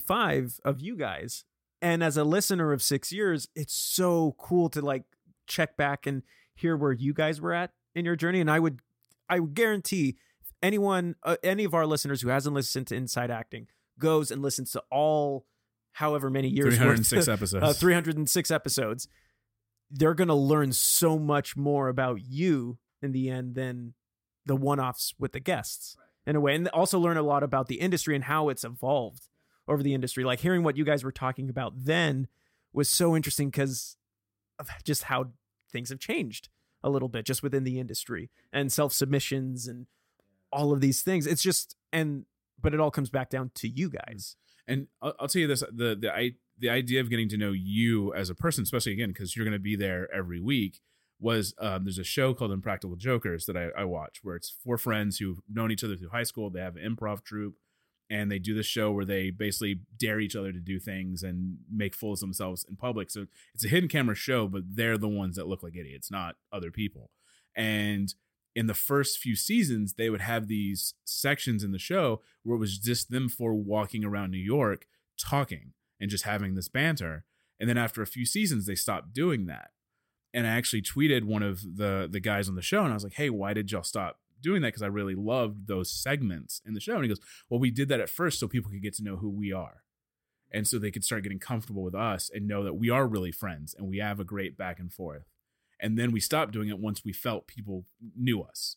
And so that's kind of, I think, where that mindset came from initially, was just hearing that. And it's like, oh, that's a great idea. And then as we've done social media, and as I've watched the University of YouTube and researched how to Instagram and taken free webinars, you know, the best thing you can do for any profession is research, read. And that has been more beneficial than anything that, you know, I can't take any credit for how we've grown, just because I've learned it from other people. And it's me taking that and going, okay, well, they're talking about brand. What is our brand? What are we selling? What is, you know, that kind of questions that you have to ask yourself as a marketer. You know, what are you selling and who are you selling it to? And that's been the amount of conversations that Daniel and I will have had where it's like, oh, I just found this new thing that research about, and I think we could apply it to the podcast and stuff. And so I'm going to use that as a means to shift. So like also finding the balance between podcasting and then real authentic relationships, obviously. So me and Daniel make sure to schedule time to just hang out, right? That it is not specifically to, it's always podcasting. That it's not always just podcasting. Of course, it's going to come up, you know, naturally in conversation, but to make time that isn't a meeting to discuss podcasts, or isn't an interview to record, or is about other stuff that we want to do, like film and other creative ventures that we can check in with each other on and see where we could help one another. For you guys, what was it like finding that balance between being Inside Acting, podcast producers, hosts, to then like balancing the friendship and, you know, tending to the rest of the garden, as it were? Well, we've frequently worked at the same place. We've had a chance to see each other a lot outside of the podcast, but that's definitely an area of opportunity, I'll say, for my life, because AJ, you've repeatedly proposed, just said to me, like, I want to hang out beyond the podcast, because that became all that was our entire relationship. And I, for whatever reason, no judgment, I resisted that. I was just like all business and very precious with my time. And I don't think I had a, I'm still working on this, you know, it's like my perspective on what is really important when it comes down to it in life. And I talked about this when we chatted the other week, but you know, it's other people, like fucking podcasts, like who cares? Like, did you make a difference in that person's life? And AJ, you've repeatedly extended that invitation, and I'm getting better at accepting, but I got a long way to go. I know. We went to coffee just to hang out, and it was hard. Sorry, yeah. It's kind of hard to not discuss podcast stuff. It really is. It is. Yeah. Well, it's funny because we went to coffee so that like I already knew what the conversation was going to be about, but we essentially wanted to be in person so that Trevor could say, like, I think I'm, you know, ready to move on, and like here are the reasons why and stuff. And so like I knew what the conversation, it wasn't like a surprise, but we wanted to do kind of talk in person kind of thing. And so after that was out of the way, we just chatted about, we caught up and like, oh, how have you been? Like, what have you been up to? This and that, blah, blah, blah. And it was just amazing. And also like, it shouldn't have been, new and surprising, but it was. It's like, we need to do this more often. Like especially if we're not going to be recording a podcast every week, like that's an hour of friend time where we do catch up inside the show, you know, in the context of the show, we do sort of catch up on each other's lives. But okay, now if we're not going to be recording together every week, like I think I even said, like, I need you for like an hour, bud, like an hour a week. That's it. You know? Yeah. And I don't know. I dragged him out into the wilderness once. Like took him camping, and I want to do that more often and stuff. Once, and that was it. He effed it all. This isn't really Trevor. This is Trevor's copycat. Yeah, like a clone. So you know, I want to do more of that because I know how important nature is to me and to Trevor as well. So anyway, you know, I think that I. Again, I listened to your interview on this one podcast, Hollywood Hustle or something it's called. Schmustle. Sounds like a piece Bustle of crap. Schmollywood Schmustle. Hollywood Bustles. Bollywood Bustle. Yes, Bollywood. Bollywood. The Bollywood Hustlers. And at one point, you were talking about the balance of like being... having a relationship on the podcast versus outside the podcast. I can't remember exactly what you said. I just listened to it like yesterday. But whatever it was, I agreed with it. Cause I know the lesson you said was like, I wish we had done that more or had that conversation. Yeah, that's what it was. You said, I wish we had had the conversation of like, okay. Cause you talked about a couple friends that started a production company, right? And they were like, we're done being friends. Yeah, they're basically, for them, the production company was more important than their friendship. Which is, that was just weird to me. I was like, wow, that seems... We were thrown back because honestly, like when they're together, that you see the friendship. You do legitimately see it. So when they said that, we were both like, oh, like we didn't even... And we'd known them for a few years before we even had that interview. So like cold, like done, all business. And I don't think either one of us is like that. I don't think we could have done that. But what we could have done, and if this is a podcast about podcasting, is we could have had a conversation about it. You know, about... well, you know, what is this? Not only what does this mean for our friendship, but I think the point that you were making in your interview, Trevor, was what is this business? And I'm doing air quotes because it doesn't necessarily mean that you're making money. What is this business going to look like? And how are the two of us going to share the load? And who's going to take care of this aspect? And who's going to take care of that aspect? We didn't talk about that enough in the beginning. So. Did it affect our friendship? Probably, for better or worse. I don't know. But you know, I'm nothing, looking back, I'm nothing but grateful because it meant that, you know, we talked every single week. Like that's awesome to me that we got to do that and build something cool together at the same time, you know. You know, we've talked about this a few times on the podcast. Obviously, people know that have listened to this before know where me and Michael met and kind of our journey a little bit together. But when it comes to like collaboration, luckily we started collaborating on scripts and stuff like that before we did the podcast. And when we started doing that, I told Michael straight up, I was like, look, I've collaborated with people before and it's been a nightmare. And it's kind of like, it's a relationship. Like it's, you're in a way, it's like professional dating. And, I told him, like, I don't want to be burned again. Like, I don't want to be hurt and left. And no, but you tell him like if we're going to have arguments and we're going to have disagreements, and I need to know that you're going to handle that, as maturely, and you're going to talk to me and not just be like, well, you're doing this and screw you. And I'm done. Like, I want to be able to sit down and go, you're upset. Why are you upset? Let's talk about it. I'm upset. Let's talk about it. Like, that's the mature way to handle any relationship. And when you're collaborating with somebody so closely that you're going to see weekly or biweekly doing this or working on a script, you have to communicate with each other, and you have to tell each other, I'm burnt out. I'm frustrated with you. You're doing this and it's pissing me off. Like, you've got to be able to not only be able to say that, but have that person know, like, it be comfortable with you telling them that. Yeah. But also, I will say, though, it also comes from a place of love. And I am very grateful that before we were collaborators and everything, we were really, really great friends. Yeah, became really good friends. And that we were just naturally interested in working on projects together. And I will say, of all the projects that we've worked on, Hollywood Hustle, interestingly enough, is the more simple of the projects that we have embarked on, but it's also been the one to kick off in a way. And so it's interesting that prior to the podcast, we had more trying experiences as creators in a way, but that this one still has a lot of work and stuff to go.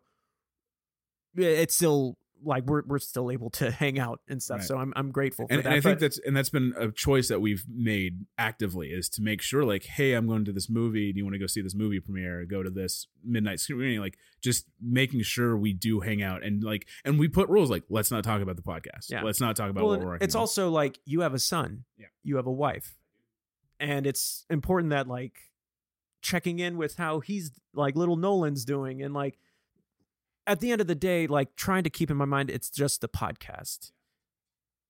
It's just a podcast. And it's interesting. Oh, that it's just a podcast, and a podcast about podcasting.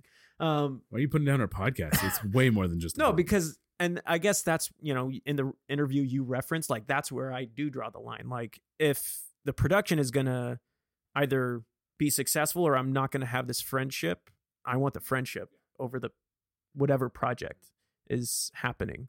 So, yeah, that's where I come with it, is like this relationship, what we have, is way more important to me than ultimately the whole thing. And when we say Michael and I talk all the time, I mean, we generally, I don't think there's been a day other than maybe a weekend where we're not at our computers all day or something, that maybe we go a day without talking to each other.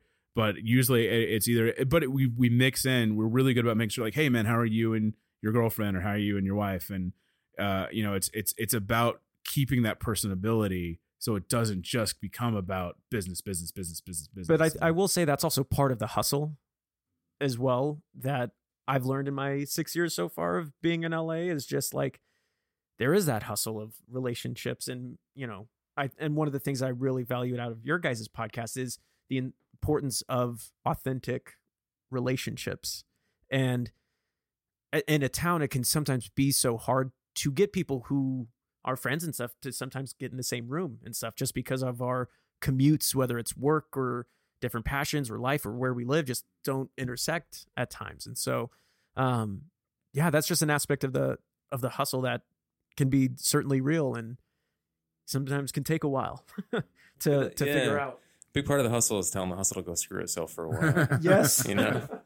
Absolutely. Kind of to wrap everything up, kind of come to an end here. We've talked a while about, it's been a great conversation, and I thank you guys for being here and chatting with us. I'm glad we were able to get everybody together in one room. And also for taking the time, like, because you guys have come each individually for your own interviews. AJ one interview, Trevor two interviews. I'm very happy to. Yeah, it's and this final one is like the culmination. For me, it's like when we were thinking initially of season one and stuff, like, I remember telling Dan, it's like, I'd really love it if we could get Trevor and AJ, like, because I know they're really busy and stuff, but like.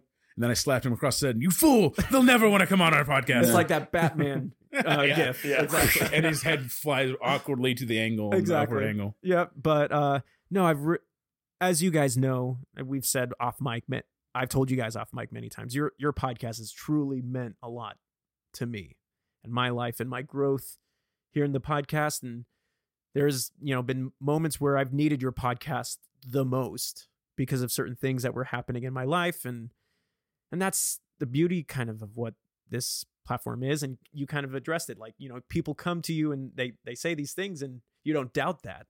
But I'm just very grateful because I've gotten to know you guys over the years, whether it's your active listening workshop on Fairfax and Santa Monica, I think it was. Old Actors Network. Yeah. Space. It doesn't exist anymore. Yep. I remember driving past that recently. I was like, wait, where did that go? Or, you know, just meeting up for your membership events and stuff. It's been super valuable. You guys have created something that's astounding. And I'm just so grateful that you took time to be here today. So thank you. Thank you. I'm honored to be at the table. It's a good table to be at. I sadly didn't Google acting podcast when I moved here. So I didn't know about you guys till recently. You fool. So that is where you fail. I think you guys were already at like 295 when I heard about you, episode 295. So I've been going back and listening to your shows, and it's so interesting going back when I know where you guys are now, and like hearing these stories that are old, like they're old. What you're doing has come and passed, and it's kind of like, oh, I didn't know that they did that. Like, that's really cool. And I just listened to I think the Jennifer Fisher episodes, and somebody asked about preparing for auditions out of college. And AJ, you gave such like an amazing answer. And Trevor even was like, wow, like that is you go, like, that's great. And I'm listening. I was like, I wish I would have heard that when I was going into college. Like, I genuinely, wow. Your answer was so well, it was so well presented and so like simple, but at the same time detailed with information that I was like, I'm so mad I didn't hear that before I started looking at colleges and doing theater. Cause you talked about just kind of like what colleges are looking for. And that idea, I forgot what you called it, but the idea that like they're looking for people that will go on to success to get more people into the college. Mm. And like, you know, they'll donate money to the college. They want the next Tom Hanks, not the next, you know, that guy. And so that's kind of what they're looking for. And so that really, like, I was just like, I wish I'd heard this years ago when you first started. I think that would have been amazing. And so the information that you guys have given to people is just, there's no other way to say it, but it's just been for other people so great for them to hear. And it's amazing that you guys took the time out of y'all's lives for the last 7-8 years to give that information and share that. And that's fantastic. And so you guys, bravo. Thank you. Thanks, guys. Thank you both. Any final words of advice about a podcast that you guys want to share with those listening that, or maybe what you've learned from the journey of podcasting and doing this for so long? Don't start a podcast. Are you thinking about starting a podcast? That's the soundbite of this episode. Yeah. Are you thinking about starting a podcast? Don't. Well, here a question for you, AJ. If you could do this all over again now, knowing what you know, like if you were to start all over again, number one, would you? And number two, what's the number one thing that you would do differently if you did? No. Number one is absolutely 100% affirmative. Yes. All of the yeses. C. C. Yeah. Yes. The number one thing I would do differently. Oh man, I don't have a lot of regrets about the show, or like, I don't question. We learned so much along the way. I don't really question anything. Like, I could sit here and say like, well, you know, I wish we had, you know, done X, Y, and Z to monetize it earlier, but we didn't know X, Y, and Z existed, or didn't have the bandwidth necessary to make X, Y, and Z happen. You know, I don't know, maybe bringing together a bigger team sooner. Maybe, I don't know. Cause I love the collaborative aspect of it. And it's been really fun to kind of like, our collaboration has always been awesome. So it was just like more awesome, you know, as people came on board. I, like I said, we learned so much along the way that I feel like I can't sit here and go, well, you know, what we should have done, because we didn't know, you know, at the time. So I don't know that I would have changed anything. If you have a different answer to that question, I'm really sorry if I set you up to be like, well, now you're being a jerk because you would have changed something. I would have got a different co-host. Yeah. Yeah. I'm like, oh, okay, cool. All right. See you guys. Thanks for having me. I love you, Trevor. Big fan. I would ask this other guy that I worked with at Apple. Yeah. Well, I have to. I mean, that's perfect. Final two questions, Trevor. If you could go back in time, would you start a podcast about acting called Inside Acting? And what's the number one thing you would change?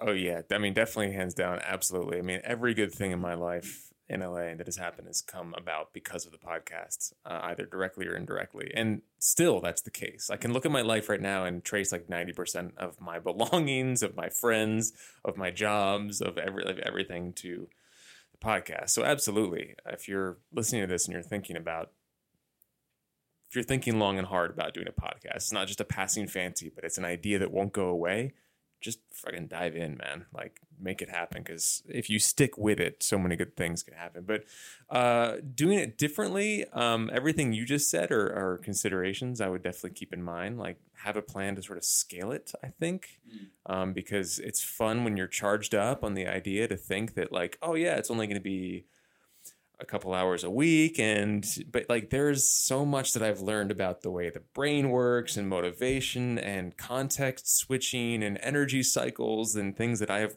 really had to learn the awful hard way many times over that I would now avoid. So I would just say, listen to a lot of podcasts, get an idea for what you want to do. I'm talking to the Trevor that would go do this again. And have a plan for some rest and recovery, and don't be a control freak. Michael, if you could go back a year ago, when we're sitting in a Starbucks and I'm like, hey, man, you want to do a podcast together? Would you still do it? And what would you change? Yeah. In the short time that we've been doing this. Oh, I mean, absolutely. I would definitely tell 27-year-old Michael, yes. Next 28-year-old Michael. I would, but I would also caution him just to know, to echo Trevor a little bit, balance, because, I mean, like last year, I experienced an injury that was a result of me doing way too much all at the same time, and I'm not saying that was a direct result of podcasting per se, but it was a big wake up call to. Need to take care of yourself. You need to work smarter, not necessarily harder. But yeah, I mean, I think looking at it all, we are exactly where we should be, I think, going out a year. I mean, I think, AJ, you talked about bringing together a team and stuff. And I know, Daniel, you and I are in the works of figuring that out. And everything, because we are collaborators by nature and we love working with a big group and stuff. But yeah, if anything, I would also just tell myself it's okay to change it if you need to, because you're the ones in charge. I feel like you're telling me that and not yourself. No, that's me talking to myself, because it's just like, because I know you and I are both kind of control freaks a little bit. And it's so easy to think like, oh, this needs to happen at this time. Or it needs to be this way. Or it needs to be this way in this format. And it's just like, no. The beauty about podcasting is that it can be whatever you want it to be. It can be four dudes talking about movies on a couch, or it can be improv. But it can be whatever you want it. And I think moving forward, keeping that idea in mind, I'm excited for what's to come. I mean, just hearing you guys talk about it and everything, like, you guys have been at it for so long and stuff. And then we're just at the beginning. So what about you, Daniel? I mean, absolutely. The people we've met and the friends, I say friends that we've made through this. I mean, Trevor and AJ and so many other people that we've gotten to know and learn from has been just, you can't replace that. Why would you say no to that, knowledge and that those relationships? But in the sense of changing things, I think I just wouldn't use Audacity. I would have gotten a better editing suite, recording suite. Yeah, I think that, I mean, honestly, like that's to me been the, everything else, and not do 2 episodes in 1 week. If I could go back and tell myself, don't slap myself across the face comic book style and say, don't do that. But everything else, man, I think it's been a journey, and you learn something more than just that thing when you learn something. So learning about, branding on social media is not just learning what we're doing wrong, but learning so much more past that I can take to other parts of my life. And so that I wouldn't change those mistakes just because I've learned so much outside of that. But yeah, it's been a great ride, and thank you guys for being a part of it and inspiring Michael to do this and be here. And you guys are amazing. Where can people find you on Twitter and Instagram and 2:00 next Wednesday? The podcast or us personally? Either one. Okay. Right? Yeah. Yeah. Were you going to be 2:00 next Wednesday? Yeah, I have no idea. I think I'm working. Yeah. No, me too. Yeah, I'm InsideActing.net. Search the Apple podcast store or anywhere you get your podcasts for Inside Acting. And then, just our websites is probably easiest, right? We just have unique spellings for our names. So at Inside Acting on Instagram and Twitter. Yeah. And Facebook /Inside Acting. There you go. And then you're at Trevor Algott. Yeah.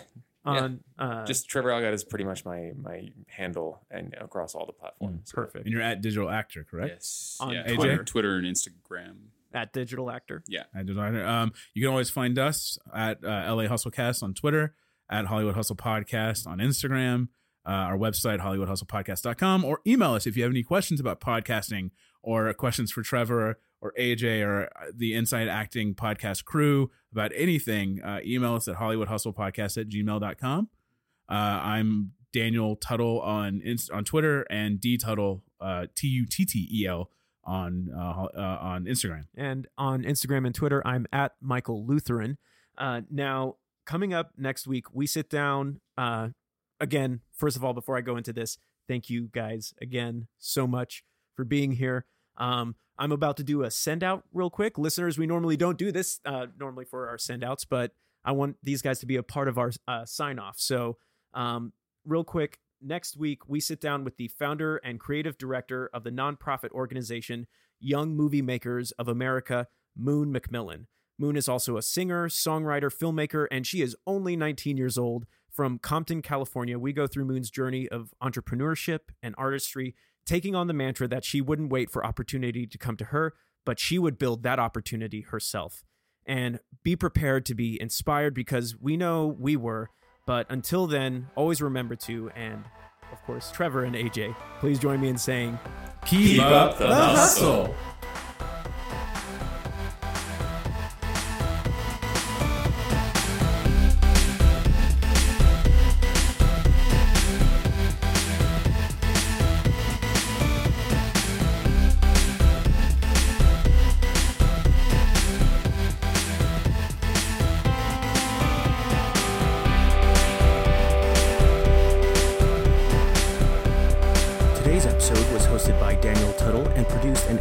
By Michael Lutheran, and our website was designed by Mike Tobias.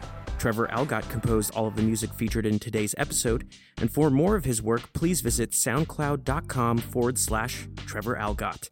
And for more information about Hollywood Hustle, please visit our website, HollywoodHustlePodcast.com.